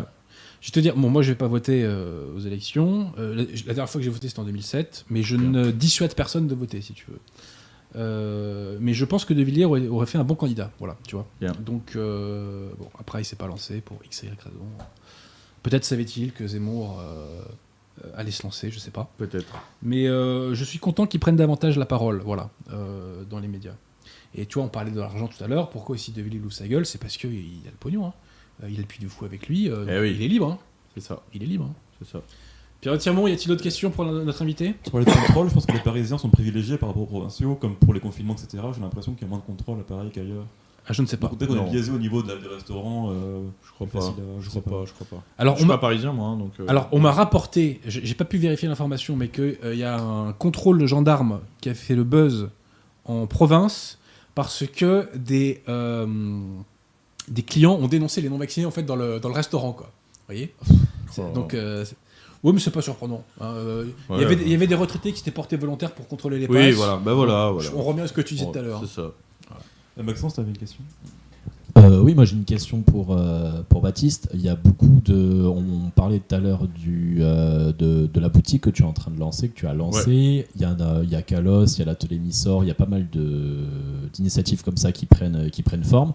Et on sait que l'argent, c'est le nerf de la guerre. Est-ce que vous vous concertez entre vous pour mettre ce genre de choses en place, faire des trucs peut-être dans le futur d'ampleur? Parce que de mon point de vue, c'est quelque chose qui, une fois qu'on aura pris le pouvoir économique, euh, Adrien en parlait un petit peu tout à l'heure, la donne changera définitivement pour moi. Est-ce que c'est quelque chose que vous réfléchissez ensemble? Oui, oui, euh, il y a plusieurs gros entrepreneurs de droite, tu l'as parlé, donc il y a Yanis chez Calos, etc., Terre de France, donc Paul Farnet, d'autres gens comme ça qui sont euh, des gens qui sont engagés pour de vrai, c'est-à-dire c'est pas juste des gens qui arrivent et qui disent euh, ah ben il y a un créneau à prendre à droite, on Mmh. va faire du fric, pas du tout.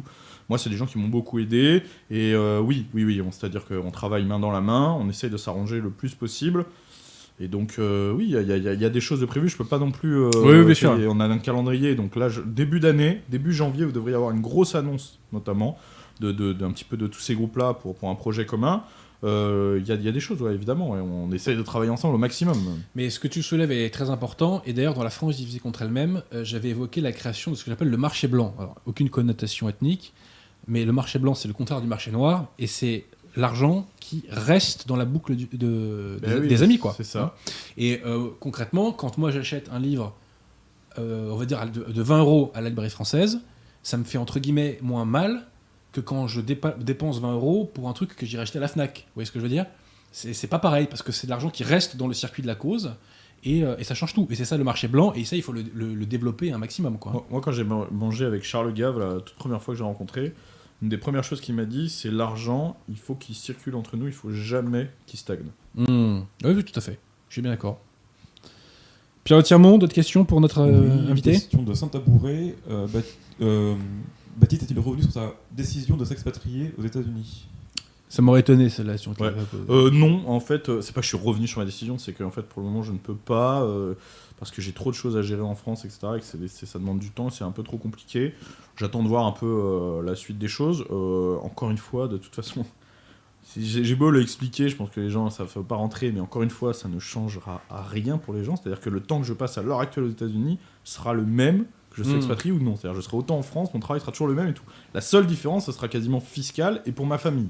Pour, pour mes, mon, mon, mon- mon spectatorat, je sais pas comment on dit, enfin pour, pour mon, mon auditoire, euh, Ton public, ton public, ça ouais. ne changera rien, rien du tout, ni dans mon travail, ni dans rien. La seule différence, c'est que je vais pas payer 50 000 euros d'impôts à l'État français et que mes, mes gosses vont grandir dans une école avec des blancs. C'est vraiment la seule différence. Donc, euh, Mon Dieu, mon Dieu. euh, je veux dire que je revienne ou pas, hein, limite, en fait, ça les concerne même plus au bout d'un moment. C'est-à-dire que moi, j'ai eu Oui, mais- l'honnêteté de le dire, parce qu'en fait, c'est ça aussi Ouais, ouais. énormément de mecs qui le suivent sont déjà expatriés ou vont s'expatrier, mais n'en parlent pas parce que la question est taboue. La différence, c'est que moi, je n'ai aucun personnage, je ne fais jamais de communication, c'est-à-dire jamais je réfléchis en termes d'image. Là, euh, il n'y a, pas longtemps, euh, voilà, euh, je vais pas revenir dessus, mais avec l'affaire que j'ai eue, il y a Mm. beaucoup de gens qui ont réagi vraiment en termes d'image et qui après, dans le privé, me disent oui, mais non, c'est pas pareil, tu comprends l'image. Mais moi, ça n'existe pas, ça. C'est-à-dire que moi, le Baptiste, c'est le même tout le temps. Donc il n'y avait pas de raison que je sois secret euh, sur ce sujet. Je l'ai dit, c'est ce que je pense, et non, je, je reviens, je reviens pas là-dessus. Après, je ne sais pas si ça va se faire pour de vrai, parce que le fait est qu'aujourd'hui, ma vie, elle a tellement changé. Euh, Quand j'ai parlé de ça, c'était au tout début de ma chaîne, euh, j'avais pas les mêmes projets, tout ça. Hmm. Donc euh, j'en sais rien. Je sais pas. Et puis même maritalement, je veux dire, j'étais fiancé, euh, je le suis plus, donc les, choses, euh, voilà, les choses évoluent quoi. Le problème, c'est que vois-tu, mon cher Baptiste, alors on n'est pas parfait et tout ce qu'on fait est bien entendu critiquable. Mais sur Internet, il y a ce que j'appelle une forme de jansénisme numérique, tu vois. C'est-à-dire que on va s'emparer du moindre micro détail et si c'est pas bien, ça, ça bien. va être la couleur de ta veste, euh, tu vois, euh, ou ta Ah, je sais, cheveux, plein de choses, veux. plein de choses. Et on va t'excommunier pour un oui ou pour un non. Bon, laissez le bon Dieu nous juger hein, si c'est pas trop demandé. hein. Si c'est pas trop demandé. Voilà. D'autres questions, euh, Pierre Tirmont Une question de Giorgio Lisgari. Bonjour messieurs.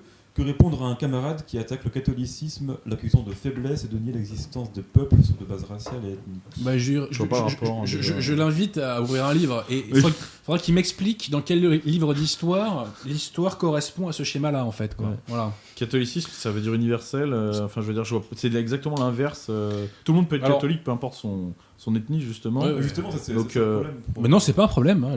Personne n'est entré dans l'Église catholique. Voilà. Personne n'est entré dans l'Église catholique. Mais c'est pas parce qu'on est catholique que qu'on a le droit de venir en France. C'est tout. Mais quel rapport? Mais oui, c'est ça. C'est euh, les, les gens ont l'esprit complètement flingué. Et petite parenthèse, si les catholiques étaient des baltringues, euh, ils auraient euh, les païens, enfin, gagné. encore aujourd'hui. Oui. Voilà. Or, qui a gagné, les mecs? Excusez-moi, hein Qui a gagné? Voilà. Et on a gagné d'ailleurs, pas forcément avec des coups d'épée, hein, on a gagné par la force de la foi. hein, et le bon Dieu a donné les grâces. Et quand on manie Excalibur, comme je vous l'ai dit, mais la vraie, la foi catholique, on renverse les montagnes. hein. Et l'exemple des premiers chrétiens, à cet égard, euh, doit vraiment rester dans notre esprit. C'est-à-dire que matériellement parlant, ils n'auraient pas dû gagner, et pourtant ils ont gagné. Voilà. Les, les pays les plus chrétiens euh, à l'heure actuelle, généralement, sont aussi les pays qui se protègent le plus. hein, donc, euh, je veux dire, le- ça ne donne pas raison La Pologne, à cette théorie. hein. La Pologne. Même euh, des pays orthodoxes, peut-être, parce que c'est vrai qu'il faut parler. je parle de chrétiens parce que c'est vrai qu'il n'y a pas que au, des au sens large, on va dire sens comme large, ça. on va hein, dire, on va voilà, mettre des c'est guillemets. C'est ça, exactement. Ouais. Euh, Il y a des, vous avez des pays qui sont, enfin, qui, qui Non, mais- prouvent le contraire. hein. Non mais regarde, la Pologne qui, euh, alors je, je parle pas, je parle pas de la question euh, parce que ce sont des gens de bonne foi, mais la Pologne qui, c'est- qui est le pays qui se le veut le plus catholique euh, spirituellement et culturellement. J'ai un ami polonais qui m'expliquait qu'en Pologne, dans les séries policières, le flic entre guillemets, enfin, l'enquêteur, c'était parfois un prêtre. Oui, pour vous donner le niveau Ouais, bien euh, sûr. de, de- voilà, de, au niveau de- pour comprendre la place que ça prend dans la culture. La Pologne est un des pays les plus identitaires. Ils ont fait une chaîne de chapelets en Pologne euh, sur les frontières pour empêcher les migrants d'arriver. Vous voyez Bon. L'Italie aussi.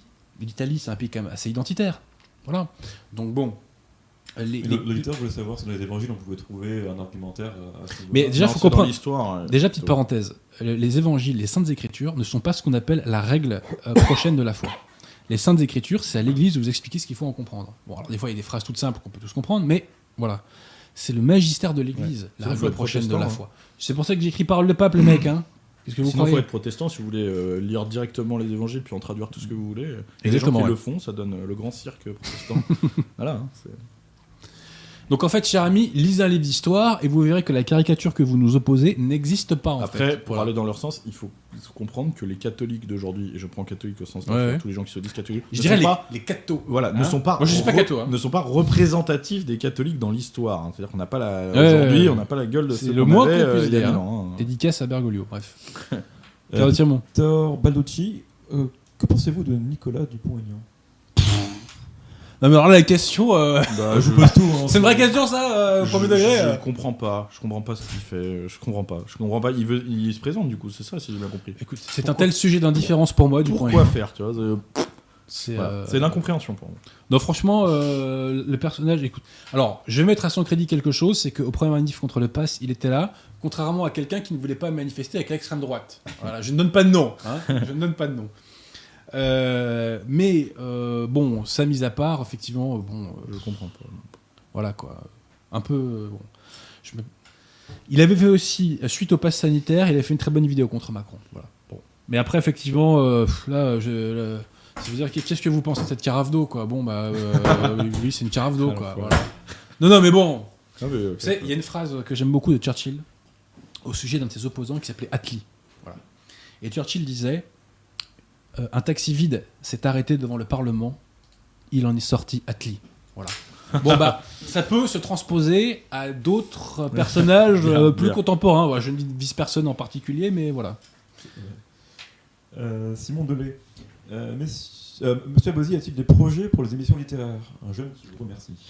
Euh, à, à court terme, euh, non, mais moi, je veux dire, je navigue à vue. hein, c'est au jour le jour les émissions. hein, donc euh, bon. Encore que la prochaine émission, Pierre de Tirmont, sera littéraire, puisque on devait rééditer des très beaux ouvrages français pour Noël. Ça ne s'est pas fait pourquoi? Parce qu'il y a une crise du bois dans l'économie mondiale Ouais. et les imprimeurs ont du mal à se ravitailler en papier, donc il y a des retards. Voilà. Ah oui, c'était le bordel. Donc nous sommes à la bourre, mais à culpa, même si on n'y peut pas forcément grand-chose. Euh, mais la prochaine émission sera littéraire et politique. Et ça sera une émission, je crois, intensément française. si je puis me permettre. Voilà. Un auditeur demande si vous appréciez Juan Asensio et son blog littéraire. Franchement, je, je suis pas assez. euh, Je connais pas. je, je suis pas assez. Je- donc, je n'ai pas d'opinion. Voilà. Caroline Jacubiac vous demande votre avis sur l'avenir du transhumanisme en France. Je suis pas un spécialiste de la question, mais euh, le grand reset, ça sert à ça, hein, très concrètement. hein. Donc, euh, euh, bah, vous savez, avant d'aller euh, au transhumanisme, il y a le trans tout court, et euh, je vois que Blanquer a fait une circulaire euh, pour intégrer les enfants trans à l'école. Donc, on voit le niveau des préoccupations du gouvernement, quand même. hein. Après, je, pense qu'il y a aussi que le transhumanisme, c'est galvaudé parce qu'en fait, ça, pour le coup, je crois pas vraiment que ce soit. En fait, il faut pas oublier que le transhumanisme, c'est pour aller au-delà de la condition normalement humaine et donc ça a à voir plus ou moins avec le mythe prométhéen. En fait, là, ça, ça- ça n'élève pas l'homme, au contraire, ça, l'affaiblit énormément. Donc, je suis pas certain que ce soit vraiment du transhumanisme. Bah, ça, c'est l'idéologie de. euh, Comment il s'appelle déjà euh, Alexandre, là? Laurent Alexandre, c'est ça? Alexandre. ouais. Bon. Écoutez, euh, nous au pouvoir, nous au pouvoir, parce qu'on arrivera tôt ou tard, euh, ce qui sera contraire, je vais, le lire, je vais le lire autrement, la contre-nature sera interdite. En tout cas, la promotion de la contre-nature sera interdite, parce qu'on ne pourra jamais interdire à proprement parler la contre-nature, Voilà, parce que c'est voilà. Mais ce qui est contre-nature sera interdit. Voilà. Euh, je peux pas en dire plus parce que la loi pour l'instant ne me permet pas d'en dire beaucoup plus, mais les gens me comprendront quoi. Je suis avocat, je pèse mes mots. hein, voilà. Oui, tu fais bien. hein. Alors, une question de Jean Mosco. Euh, Monsieur Zemmour s'est dit contre Jésus-Christ et pour l'Église dans un débat avec Luxman et Natacha Polony. Bah, si Zemmour était catholique non euh, je pense qu'on serait au courant quand même. hein. Donc euh, moi, je, suis, je déplore qu'il ne le soit pas. Euh, mais chers amis, euh, vous tous qui avez voté depuis des décennies et des décennies, vous avez déjà voté pour un catholique? Il y avait vraiment un catholique qui s'est présenté au Oui, présidentiel? Euh, le fait d'être Voilà. baptisé, ça fait pas tout. hein. Excusez-moi, donc si- cette, cette, euh, je dirais cette objection que vous faites à Zemmour, que j'entends et qui n'est pas négligeable, euh, on peut la faire absolument tout le monde dans l'échiquier politique français. Hmm. Voilà. Donc moi je ne vote pas à titre personnel, hein, euh, notamment pour cette raison-là, mais pourquoi l'opposer à Zemmour davantage qu'à d'autres Euh, Jean-Marie Le Pen, à ma connaissance, n'a jamais été un fervent catholique. Voilà.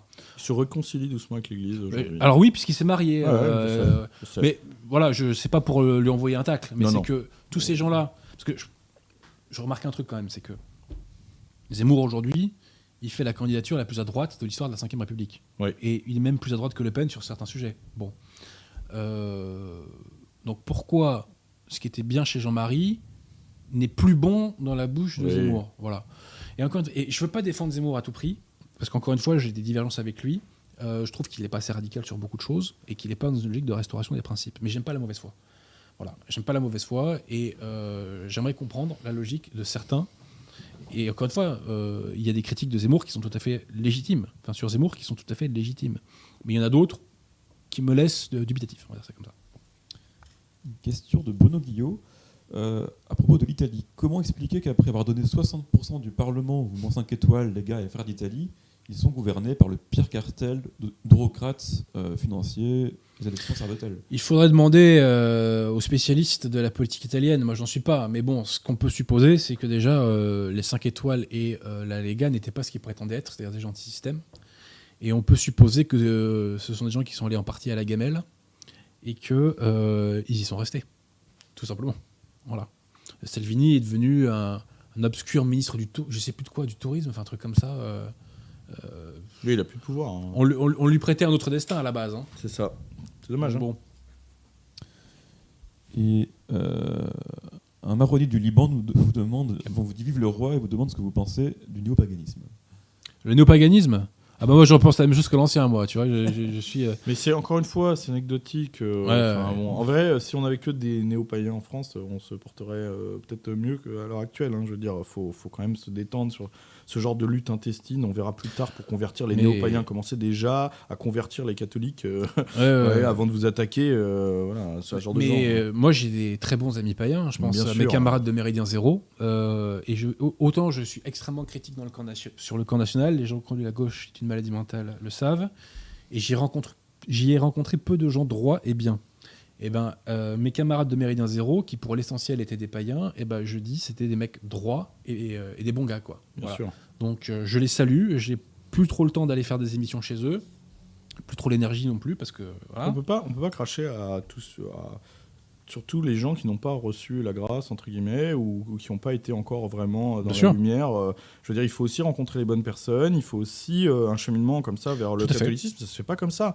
Moi, euh, je suis pas euh, moi non plus, hein. euh, un, ca- un catholique depuis euh, depuis la tendre enfance. hein. Donc euh, pour les gens qui n'ont pas été élevés dans, parce que c'est facile de juger pour des gens qui ont été élevés par des catholiques Qui sont traditionnels. tombés dans la bonne marmite. Bien hein, sûr. Mais euh, il, faut, il faut que ça ait envie. Je suis désolé, mais je le dis à chaque fois, euh, et donc ça, c'est notre faute, les catholiques. On ne donne pas envie, d'accord? On ne fait pas envie. A des néo-païens, d'accord, qui ont du coup le culte un petit peu pour certains euh, euh, de la force, etc., de la grandeur. Je suis désolé, mais à l'heure actuelle, c'est pas du tout l'image qu'on renvoie. Donc, euh, encore faut-il qu'ils rencontrent les bonnes personnes, qu'ils aient une bonne compréhension de- du magistère de l'Église avant de se convertir. Donc, c'est pas des gens perdus. Ils sont pas satanistes. Il faut se détendre. Il, il faut, il faut donner une bonne image et une, et une image vraie. Voilà. Mais encore une fois, comme, comme je l'ai déjà dit, je, je tiens à, à rendre hommage à mes amis de, de Méridien Zéro parce que vraiment, humainement, je les apprécie, je les apprécie énormément. Voilà. Je, je- je tiens à le dire. Alors que d'autres personnes catholiques, euh, parfois, euh, me font des petits croche-pattes. hein, on va dire. Enfin, Ah, enfin, ouais. qui se disent catholiques en tout cas, me font des, sûr. de légers croche-pattes. Voilà, de légers croche-pattes. Très légers. Et Chris Touba vous demande ce que vous feriez si le gouvernement décrète le vaccin obligatoire. Euh, je, ne dirais pas ce que je ferais. C'est déjà le cas, le vaccin il est déjà plus ou moins obligatoire. hein. Bon, il y a- il y a- comme j'ai dit tout à l'heure, il faut se creuser la soupière deux minutes, il y a des choses à faire. Bah, c'est vrai qu'on nous dit oui, c'est scandaleux, dictature sanitaire, on n'est pas en dictature, mais attendez, vous connaissez beaucoup de régimes qui ont inoculé un sérum expérimental à des, dizaines de millions de personnes par la contrainte? Vous en connaissez beaucoup Bon, bah. Si on est en démocratie, la démocratie c'est pire que la dictature alors. hein. C'est ce que je retiens. Ouais. Voilà, c'est tout. Et euh, on est en démocratie sanitaire. Voilà, c'est peut-être pire. C'est peut-être pire. Est-ce qu'il y a d'autres questions, mes chers amis? Je note rien de particulier pour l'instant. Est-ce que tu as un mot à rajouter alors, euh, mon cher Baptiste, oui, il y a un sujet que, enfin, que je Vas-y, pense vas-y, à ça vas-y. à parler euh, avec toi, ça n'a rien à voir pour le coup, je faire un, un bond. En fait, euh, tu sais, quand tu me disais un petit peu ce que j'avais prévu pour l'année prochaine, tout ça, il y a, y y un combat que j'essaye euh, que de mener et qui, je pense, en fait, j'ai pas été assez euh, présent là-dessus parce que, bah voilà, en fait, j'ai fait un contenu très divers. Les journées du 24 Et heures aussi. hein. exactement, mais du coup, sur lequel je vais me, un petit peu me prioriser euh, sur 2022, c'est euh, l'esprit terroir un petit peu. Ouais, ouais, ouais. En fait, je passe énormément de temps en ville, hélas, depuis, depuis ma nouvelle activité, euh, notamment ici à Paris, dans les métropoles, dans les trains, les avions, j'en peux plus. Mais vraiment, moi, moi qui suis un, un- un homme des grands espaces, Ouais. euh, je n'en peux plus. Euh, et en fait, je me suis dit, bon, euh, en, en parlant vraiment avec ma communauté, etc., je me suis rendu compte qu'il y a des gens qui en avaient besoin aussi de ce retour. Et il y a aussi des gens pour qui c'est quelque chose de lointain un peu. Donc c'est vrai que. et, et les critiques que j'essuie sur certains. Alors je vais, je vais, je vais préciser ma pensée après, hein, mais je, je- Mm. j'explique. Les critiques que j'essuie sur certains sujets me, me montrent que- qu'il y a des choses qui sont incomprises.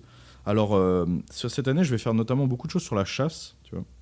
Ah bah oui, ça c'est un sujet d'actualité, ça. hein. Et voilà, je vais faire pas mal de choses sur la chasse. J'ai- J'ai euh, une grande une émission de prévue, euh, un nouveau format de prévu qui s'appelle Bad vs Wild, où je vais partir faire des chasses à l'étranger, parce que moi je suis un chasseur de Ouais. chasse à l'approche, c'est-à-dire, euh, pour ceux qui connaissent pas, c'est quand vous partez à 1, 2, 3, et en fait vous, vous, vous traquez une bête, c'est-à-dire c'est pas débattu, vous n'êtes pas posté, c'est vraiment des fois de chasse d'une journée ou de plusieurs jours où vous choisissez un, un individu et ensuite vous le suivez, etc. Les traces, ça c'est de, de la piste, du, du travail de pisteur, tout ça.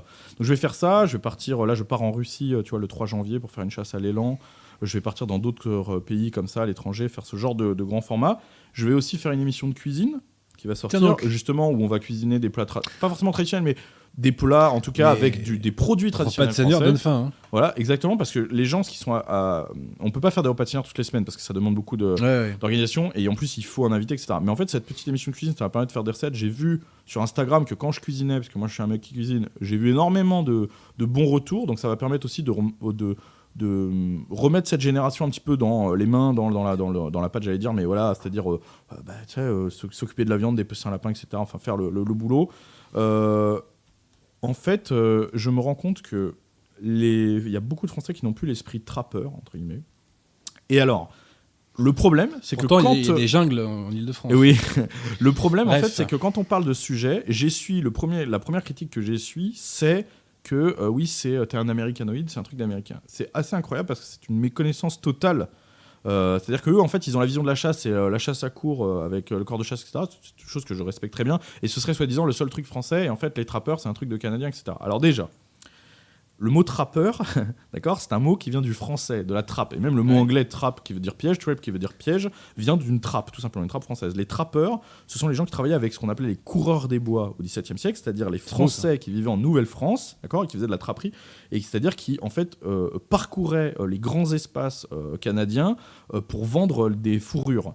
Donc c'est vraiment une culture très française. C'est pareil pour euh, les hommes de Maximilien, par exemple, qui sont restés au Mexique, etc. Moi, j'invite les gens à lire les livres de Daniel Boone, qui est un des grands explorateurs américains qui a de l'Ouest américain, qui a ouvert la voie du Kentucky, etc. Dans ses livres, il explique qu'à l'époque, il rencontre énormément de Français, donc de Louisiane, etc. Et que en fait, euh, il y a même des gens qui viennent un petit peu dans les colonies, rester dans les villes, et qui expliquent qu'ils en ont marre des Français qui ne pensent qu'à la chasse euh, et à Mmh. vivre comme ça dans la forêt, etc. Qui sont des hommes des bois. Donc en fait, c'est vraiment une culture qui est très très à nous. Mais évidemment, Euh, faut évidemment. comprendre à l'heure actuelle encore, à l'heure actuelle, malgré La diabolisation. oui, et puis surtout malgré comment le- le- le- l'industrialisation, le territoire français est encore euh, couvert à 30% de forêt. D'accord? Je, je crois que c'est beaucoup. énorme. Je crois que c'est beaucoup plus. Non, hein. non, non, c'est 30%. T'es sûr que c'est que 29%, J'ai le chiffre là. Ouais, ouais. Moi, moi, actuelle. moi, on m'avait dit que c'était plus de 50. Non, parce qu'en fait, tu, euh, il parle de zones agricoles, c'est-à-dire qu'il y a aussi les, les, euh, les champs, etc. Si tu mets les champs, ça devient énorme. Mais je te parle vraiment de forêt. De forêt, on est à 30% de forêt. Mais c'est ce déjà colossal. Ce hein. qui est colossal aujourd'hui. Donc, les- je vous laisse imaginer ce que ça peut être au 19e, 18e, 17e siècle. Et encore, alors là, dans l'Antiquité, j'en parle même pas. Donc, c'est vraiment quelque chose qui est ancré en nous. Et je pense que, même pour des métropolitains, des gens qui ont grandi dans la ville et qui connaissent pas forcément, et, et aussi pour des campagnards, parce qu'il y a des campagnards qui voilà, vivent à la campagne, mais qui ont plus cet aspect vraiment euh, de retour aux sources, à la nature. Je pense que ça peut être très, très bénéfique. Et j'ai envie d'axer vraiment le travail de ce côté-là, parce que, comme tu as dit, on a tous notre. euh, Ouais, on a sûr. tous notre combat à mener, il y a des sujets sur lesquels c'est pas à moi de convaincre, etc. Je pense que j'ai l'impression en tout cas que je serai utile dans ce côté-là. Moi, c'est quelque chose qui est enfoui en moi, qui est ancré en moi, et j'ai, euh, je me suis un petit peu, euh, tu vois, euh, j'ai un peu éteint ce feu là depuis un an parce que j'ai eu beaucoup de choses à faire en ville, tout Mhm. ça. Et en fait, finalement, ça me, ça me- ça me pénalise, c'est-à-dire que je suis malheureux euh, de ça. Je te dis, euh, encore pour venir ici, tout, j'étais dans les bouchons et tout. Ouais. Tu vois, tout de suite, tu penses euh, à des choses qui sont plus, plus catholiques. Donc, euh, donc je, je me dis, voilà, c'est un travail à mener. J'espère que je vais être présent sur ce rendez-vous et que je vais être pertinent là-dessus. Mais voilà, pour, j'avais envie de le dire, je te dis, puisque comme tu m'avais demandé à Ouais, ouais. réfléchir sur les choses que je voulais, dont je voulais parler, etc. Voilà. À l'heure actuelle, je vais essayer de réintroduire cet esprit un petit peu. Et bah, d'abord, faut faire d'abord une colossale dédicace à tous les chasseurs. Ouais. pour commencer. Parce qu'ils sont l'objet aujourd'hui d'une diabolisation hallucinante. Euh, Il y a euh, au moindre fait divers négatif au sujet de la chasse, il y a une propagande plus ou moins explicite pour l'interdire. Alors, il- mais qui il- prend chez nous aussi. C'est-à-dire qu'en fait, parce que la- Willy Schrein, Ouais. qui est le patron de la chasse de France, a dit une chose qui est extrêmement vraie. Il a dit la chasse, elle n'a pas besoin d'être défendue, elle a besoin d'être expliquée. Même chez nous, très souvent, je reçois Ouais. des critiques de gens qui, par exemple, il y a pas longtemps, il y a eu le débat de la chasse à la glu. Si tu demandes à tes auditeurs si je sont pour la chasse ça. à la glu, la plupart vont dire mais non, c'est horrible. Mais c'était pas du tout horrible parce qu'ils ne savent pas ce que c'est. Ils pensent que la chasse à la glu, c'est mettre de la glu sur une branche, que les oiseaux s'y posent et puis comme ça on les tue. Mais pas du tout. Ça, c'est pas du tout ça la chasse à la glu. La chasse à la glu, ça ne tue pas les oiseaux englués. C'est simplement pour choper un, un- un- un mâle ou une femelle qui va permettre ensuite de le mettre dans une petite cage, d'attirer les autres oiseaux et ensuite on le relâche à la fin. Donc ça, Mm. c'est et en plus c'est une chasse qui est euh, complètement euh, anecdotique. Je sais plus combien ils sont, mais c'est 1000 personnes en France. C'est juste un truc de Mm. tradition qui reste. Mais tu vois, les gens pas connaître, si on te dit la chasse à la glu, tu te dis putain, ils engluent des oiseaux, c'est horrible. Non, pas du tout. C'est une colle spéciale qu'on nettoie les pattes après, ils s'envolent et c'est fini, tu vois. Donc, euh, donc, et je pense que pour le coup, pour la première fois euh, de, de, de l'histoire, entre guillemets, de, de- depuis ces derniers temps, la, la fédération de chasse a été très pertinente puisque c'est la première année où le, le moyen d'âge des chasseurs de France rajeunit. Donc c'est bien la preuve que dans leur communication avec Johanna ouais. Clermont, etc., avec les, Ouais, les je choses connais qu'ils pas mal de gens qui ça marche, tu vois. Et euh, le frein encore, c'est euh, c'est l'argent, parce que ça coûte très cher en France et c'est ça pour moi qu'il faut changer. C'est-à-dire que moi j'ai beaucoup de jeunes qui viennent qui disent j'aimerais chasser, j'ai pas les moyens. C'est vrai que c'est extrêmement cher et ça, ça, ça fait chier. Euh, mais sinon, euh, voilà, je pense qu'il y a besoin d'expliquer ce truc aux gens de chez nous parce que vraiment.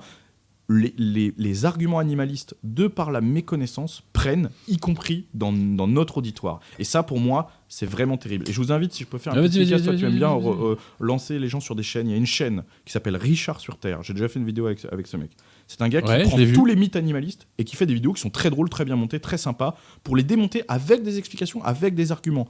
Abonnez-vous à sa chaîne vraiment si vous voulez en savoir plus, si vous êtes neutre, vous n'êtes pas complètement euh, euh, fermé à ça. C'est-à-dire si vous avez des questions, abonnez-vous à sa chaîne, vous allez voir que tous les trucs que vous pensez qui reviennent tout le temps, les lâchers de sangliers, les machins, toutes ces conneries, vous allez voir qu'il vous les explique clairement, qui montre aussi toutes les supercheries des animalistes, parce qu'attention, ne vous trompez pas, les animalistes sont toujours des gens d'extrême gauche, vraiment, Bah, d'extrême extrême gauche, mais vraiment, d'accord? Et qui, par contre, qui sont très peu, et qui jouissent du soutien de gens qui sont par contre eux de tous bords, y compris des gens de chez nous.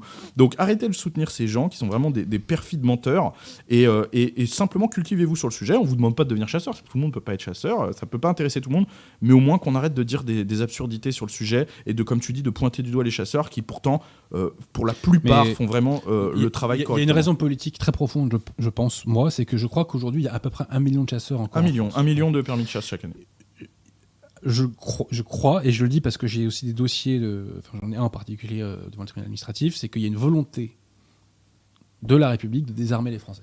Évidemment. Et on attaque la chasse parce qu'on veut désarmer les Français. Alors qu'en revanche, en revanche, tous les gens qui font tourner l'économie parallèle, à ma connaissance, on les désarme pas, ces gens-là. hein. Non. et on les laisse même plutôt faire, il me semble. C'est les propos qu'a tenu Jean Messia euh, quand il est venu sur Bah, ma il chaîne. euh, il, a, il a- il a exactement dit ça, et c'est vrai, tu vois. Voilà, donc j'ai fait une énorme dédicace aux chasseurs. Ensuite, je précise que si on n'avait jamais chassé sur, euh, dans l'histoire de l'humanité, on serait pas là, hein, les gars. hein. Je vous le dis tout de suite. hein. Mais Voilà. c'est terrible quand même parce que je t'assure, toi, tu te rends peut-être pas compte, mais que quand on te voit en photo sur Instagram avec euh, un, un- un blouson euh, euh, camouflage euh, dans la forêt avec un fusil, etc., on te dit vraiment, ah, t'es un putain d'américain, etc. Parce qu'aujourd'hui, évi- évidemment, il y a que les Américains qui, qui- qui, communiquent sur ce Bon. sujet. Tapez les Mais inconnus, les chasseurs sur YouTube. non, mais non, c'est le pire truc. Ah, non, ça a donné une horrible image des chasseurs. non, non, je suis pas d'accord avec toi. Mais pour de, pour de vrai, c'est, enfin, arrêtez, enfin, c'est pas parce que oui, effectivement, eux, il y a que en font la promotion aujourd'hui, mais arrêtez de croire que c'est un truc. Ah non, mais le chasseur, penser ça. Je, je caricature un peu je- en disant que c'est le dernier enraciné de France, tu vois ce que je veux dire Non, mais il faut En défendre cas, les chasseurs, il faut défendre la chasse. Ah, je suis content évident. de te l'entendre dire. Non, mais c'est évident, tu vois. Et alors, si, derrière ça aussi, il y a le mythe, tu sais, de, de la hum, divinisation des animaux. Et ça, le curé d'Ars en, en avait parlé. Euh, le curé d'Ars euh, a dit, je sais pas si c'est dans un sermon ou dans quelles circonstances, que quand on aura retiré Dieu de la société, les gens adoreront les animaux, tu vois. Et ben, c'est exactement ça. Voilà. Bah, c'est retour à, en fait, parce qu'on a adoré les animaux, puis Dieu est arrivé, puis on, on là, finalement, en fait, on a fait la boucle. hein, si on en revient à défier les animaux. D'ailleurs, ça me fait rire quand je vois, des- notamment des néo-païens, euh, être anti-chasse, etc., ou euh, contre la souffrance animale, enfin, ce genre de truc. Je me dis, mais enfin, regardez un petit peu l'histoire de votre, Mmh. de votre religion et du rapport aux animaux, parce que justement, bien sûr, les des gens qui ont, tout c'est ça, des gens qui ont euh, dé- déifié les animaux et qui pourtant ont, ont pratiqué le sacrifice animal, etc. parce qu'ils avaient une conscience du cycle naturel des choses. C'est pas nous aujourd'hui à, à nous aujourd'hui catholiques de faire l'inverse, quoi. C'est, stupide. Alors, petite, petite citation de Jules Renard que j'aime beaucoup. Et si l'on colonisait nos campagnes tu vois, ça, Mhm. ça rejoint un peu ce que tu disais. Euh, pour terminer aussi sur Zemmour et le fait qu'il euh, il soit pas il a fait une catholique. dédicace aux chasseurs euh, il y a pas longtemps. Bah, il a raison. Mais ce que je veux dire par là, c'est que moi, je, ne m'attends pas à ce que Zemmour, si jamais il gagne, il instaurerait le Christ roi. Non. Je ne je- je- malheureusement, je, ne m'y attends pas. Mais ça, ça serait à nous de le faire. Ça serait à nous. Ça serait à nous. C'est notre rapport de force à nous. Voilà. La seule chose qu'on peut attendre de lui aujourd'hui, c'est qu'il fasse péter certaines digues. Voilà. Un pas en avant? C'est tout. Oui, voilà, exactement. Voilà. Il y avait une question intéressante de Giorgio Lisgari sur les nouveaux réseaux sociaux, qu'ils soient catholiques. Alors, Gl- Gloria TV, je crois qu'il y avait. On va parler de euh, Getter aussi. Getter, ouais. Social Cross, et justement, il demandait Gator, Gab, tout ça, qu'en Ah, voilà. pensait. Parlons de Getter. Alors moi, je, je peux en parler, hein, du coup, parce que Vas-y, je vas-y, travaille, vas-y. je travaille avec eux, donc. Ah euh, bah ouais, vas-y. Voilà, moi il se retrouve que j'ai rencontré Jason Miller euh, il y a quelques euh, mois, etc., qui est venu me parler de son, de son projet. Je l'ai trouvé intéressant pour le coup parce qu'en en fait on m'en présente. Il faut comprendre que en fait les gens ont l'impression ah ouais le premier mec qui t'ont proposé euh, ça y est t'as sauté dans le bateau. Non c'est le dixième au moins. hein. Tout le monde vient me voir avec des merdes dans le genre. D'accord. Euh, je vous ai jamais fait la promotion de Telegram, je vous ai jamais fait la promotion de parler, je vous ai jamais fait la promotion d'un autre. C'est pas parce qu'il me proposait moins d'argent quoi, absolument pas. Ça n'a rien à voir. C'est vraiment parce que j'y croyais ou j'y croyais pas. Là pour le coup les choses sont bien faites, c'est-à-dire avec professionnalisme. C'est pas un truc qui est euh, comment euh, euh, tu vois, euh, marginal, euh, tu sais, qui Mmh. fait vite fait, qui va être supprimé dans quelques temps. C'est un- une vraie alternative à Twitter. La preuve en est, ça a pris beaucoup plus fort que ce que j'imaginais. Moi, je suis dessus depuis à peine deux mois j'ai 18 000 abonnés, ce qui est énorme Ouais. en fait par, par rapport à comment j'ai grandi sur Twitter, etc. T'es encore sous Twitter énorme. euh euh, mon compte y est, mais je suis inactif. C'est-à-dire que je ne poste plus rien sur Twitter, c'est fini. Je le supprimerai sûrement et j'ai fermé les messages privés, etc. Donc euh, voilà, moi c'est Instagram et Getter, euh, ça me suffit. Mais voilà, il y a de plus en plus de monde dessus qui suivent, c'est bien fait, c'est pro, etc. Et pour le coup, ils ne censurent vraiment rien. Euh, ils vous bombardent de bas de pub, etc. C'est tout ce que je leur demande. Moi, je dis pas euh, forcément que c'est, encore une fois, oui, j'ai pas dit que Gator ça appartenait au Christ euh, et que et que c'était voilà que, que ça allait être œuvré à la théocratie catholique. J'ai pas dit ça. Je dis juste c'est mieux que Twitter. C'est mieux que Twitter. Encore que. Et sait jamais, hein. c'est bien. En tout cas, enfin moi j'ai l'impression que c'est bien. Donc je peux pas vous dire plus que ça. hein. Non, mais ce qui est important, c'est qu'il faut des alternatives aux GAFA. euh, et euh, Surtout là quand tu parlais de l'argent. Là pour le coup les sûr. gens qui sont derrière ont vraiment des fonds.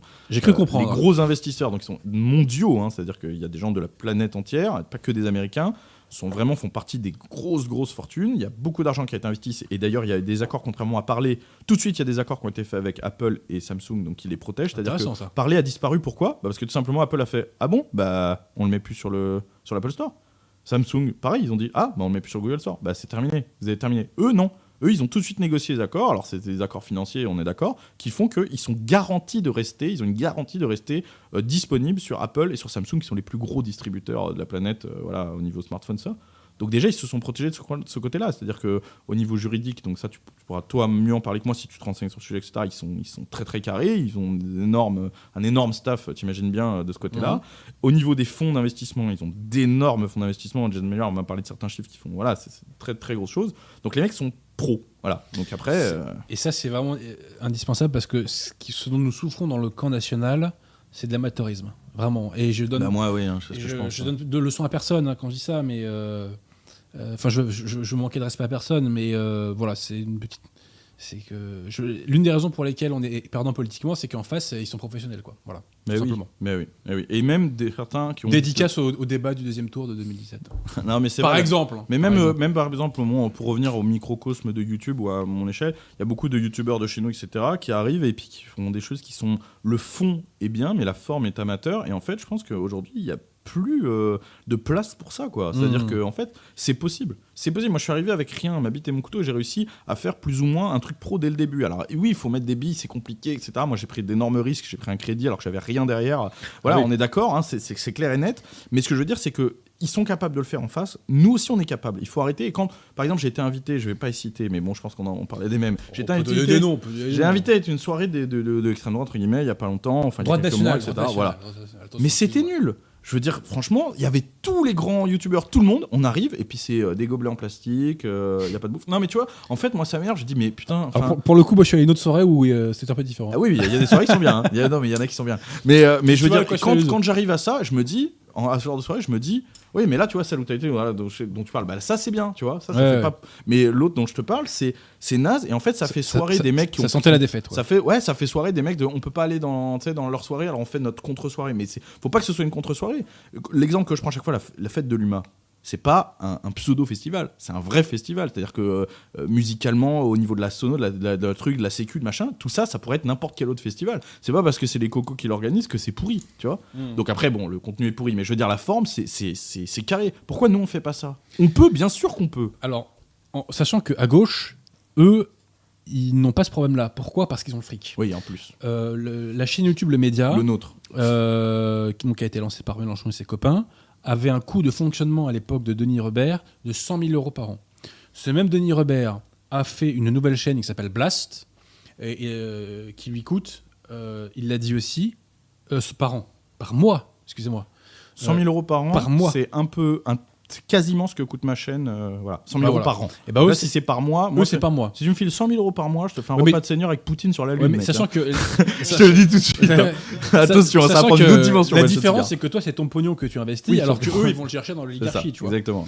Alors, sachant que ce cher euh, Denis Robert, euh, quand il avait fait un appel au don à Blast, euh, c'était notamment, je cite, euh, pour euh, combattre la fake news du grand remplacement. Bon, c'est pas en passant comme ça. Ouais, déjà, passant, le, fond est mauvais. Mais voilà, euh, pour vous dire quand même, chers amis, que ils ont du pognon. Et encore une fois, c'est l'oligarchie. hein. Même s'ils vous disent qu'ils sont, ils, vont vous dire qu'ils sont anti-Bolloré, anti-patron, anti-cela, c'est toujours des gens du système qui les financent. Pour Blast, euh, ça reste à vérifier, mais il m'a semblé qu'il y avait un, monsieur qui s'appelle Henri Vinchigara, je crois de mémoire, euh, qui était l'un des anciens mécènes de Montebourg. C'est à vérifier. Je parle sous toute prudence et, sous toute réserve, comme on dit dans mon métier. Mais voilà, donc on joue pas à égal. hein. Et malgré le fait qu'on joue pas à égal, eh bien, nous arrivons à gagner du terrain. Voilà, c'est ce que je retiens. C'est ce que je retiens. D'autres questions, euh, cher ami Ouais, Maxence j'ai une question euh, à ce propos, mais c'est en train de changer dans notre camp, non? Il y a de plus en plus de. Bon, là, instinctivement, je pense à quelqu'un comme Charles Gave qui met de plus en plus de billes dans Oui, le milieu. C'est en train de se développer, non? C'est Oui. vrai. Mais Après, encore le petite l'argent- touche par petite touche. L'argent fait pas tout. Il y a des gens qui reçoivent des gros euh, sommes et puis qui derrière en font de la merde de Voilà, aussi. on, on a une chaîne YouTube, je pense. euh, Non mais je veux dire donc euh, non ça fait c'est ça oui oui, il faut il faut l'argent je suis d'accord après il faut aussi la volonté de faire du pro et surtout ne pas toujours se mettre dans la position en disant moi les gens de cette chaîne m'ont dit une phrase terrible un jour ils m'ont dit on fait ce qu'on peut je déteste cette phrase c'est une phrase de gauchiste faut être un gauchiste Ouais. pour dire on fait ce qu'on peut J'espère qu'ils sont pas je, 100%. je sais que t'es pas bon. hyper fan de Napoléon mais il disait un truc quand même très juste il disait quand on veut on peut quand on peut on doit J'ai pas dit que c'était un abruti. hein. non non je sais bien mais je veux dire là-dessus pour le Ouais. coup je suis d'accord et on fait ce qu'on peut ben, c'est de la merde arrêtez on fait ce qu'on peut mais qu'est-ce que c'est cette phrase de, de loser quoi? C'est terrible Ce qu'on dit, c'est faire de son mieux.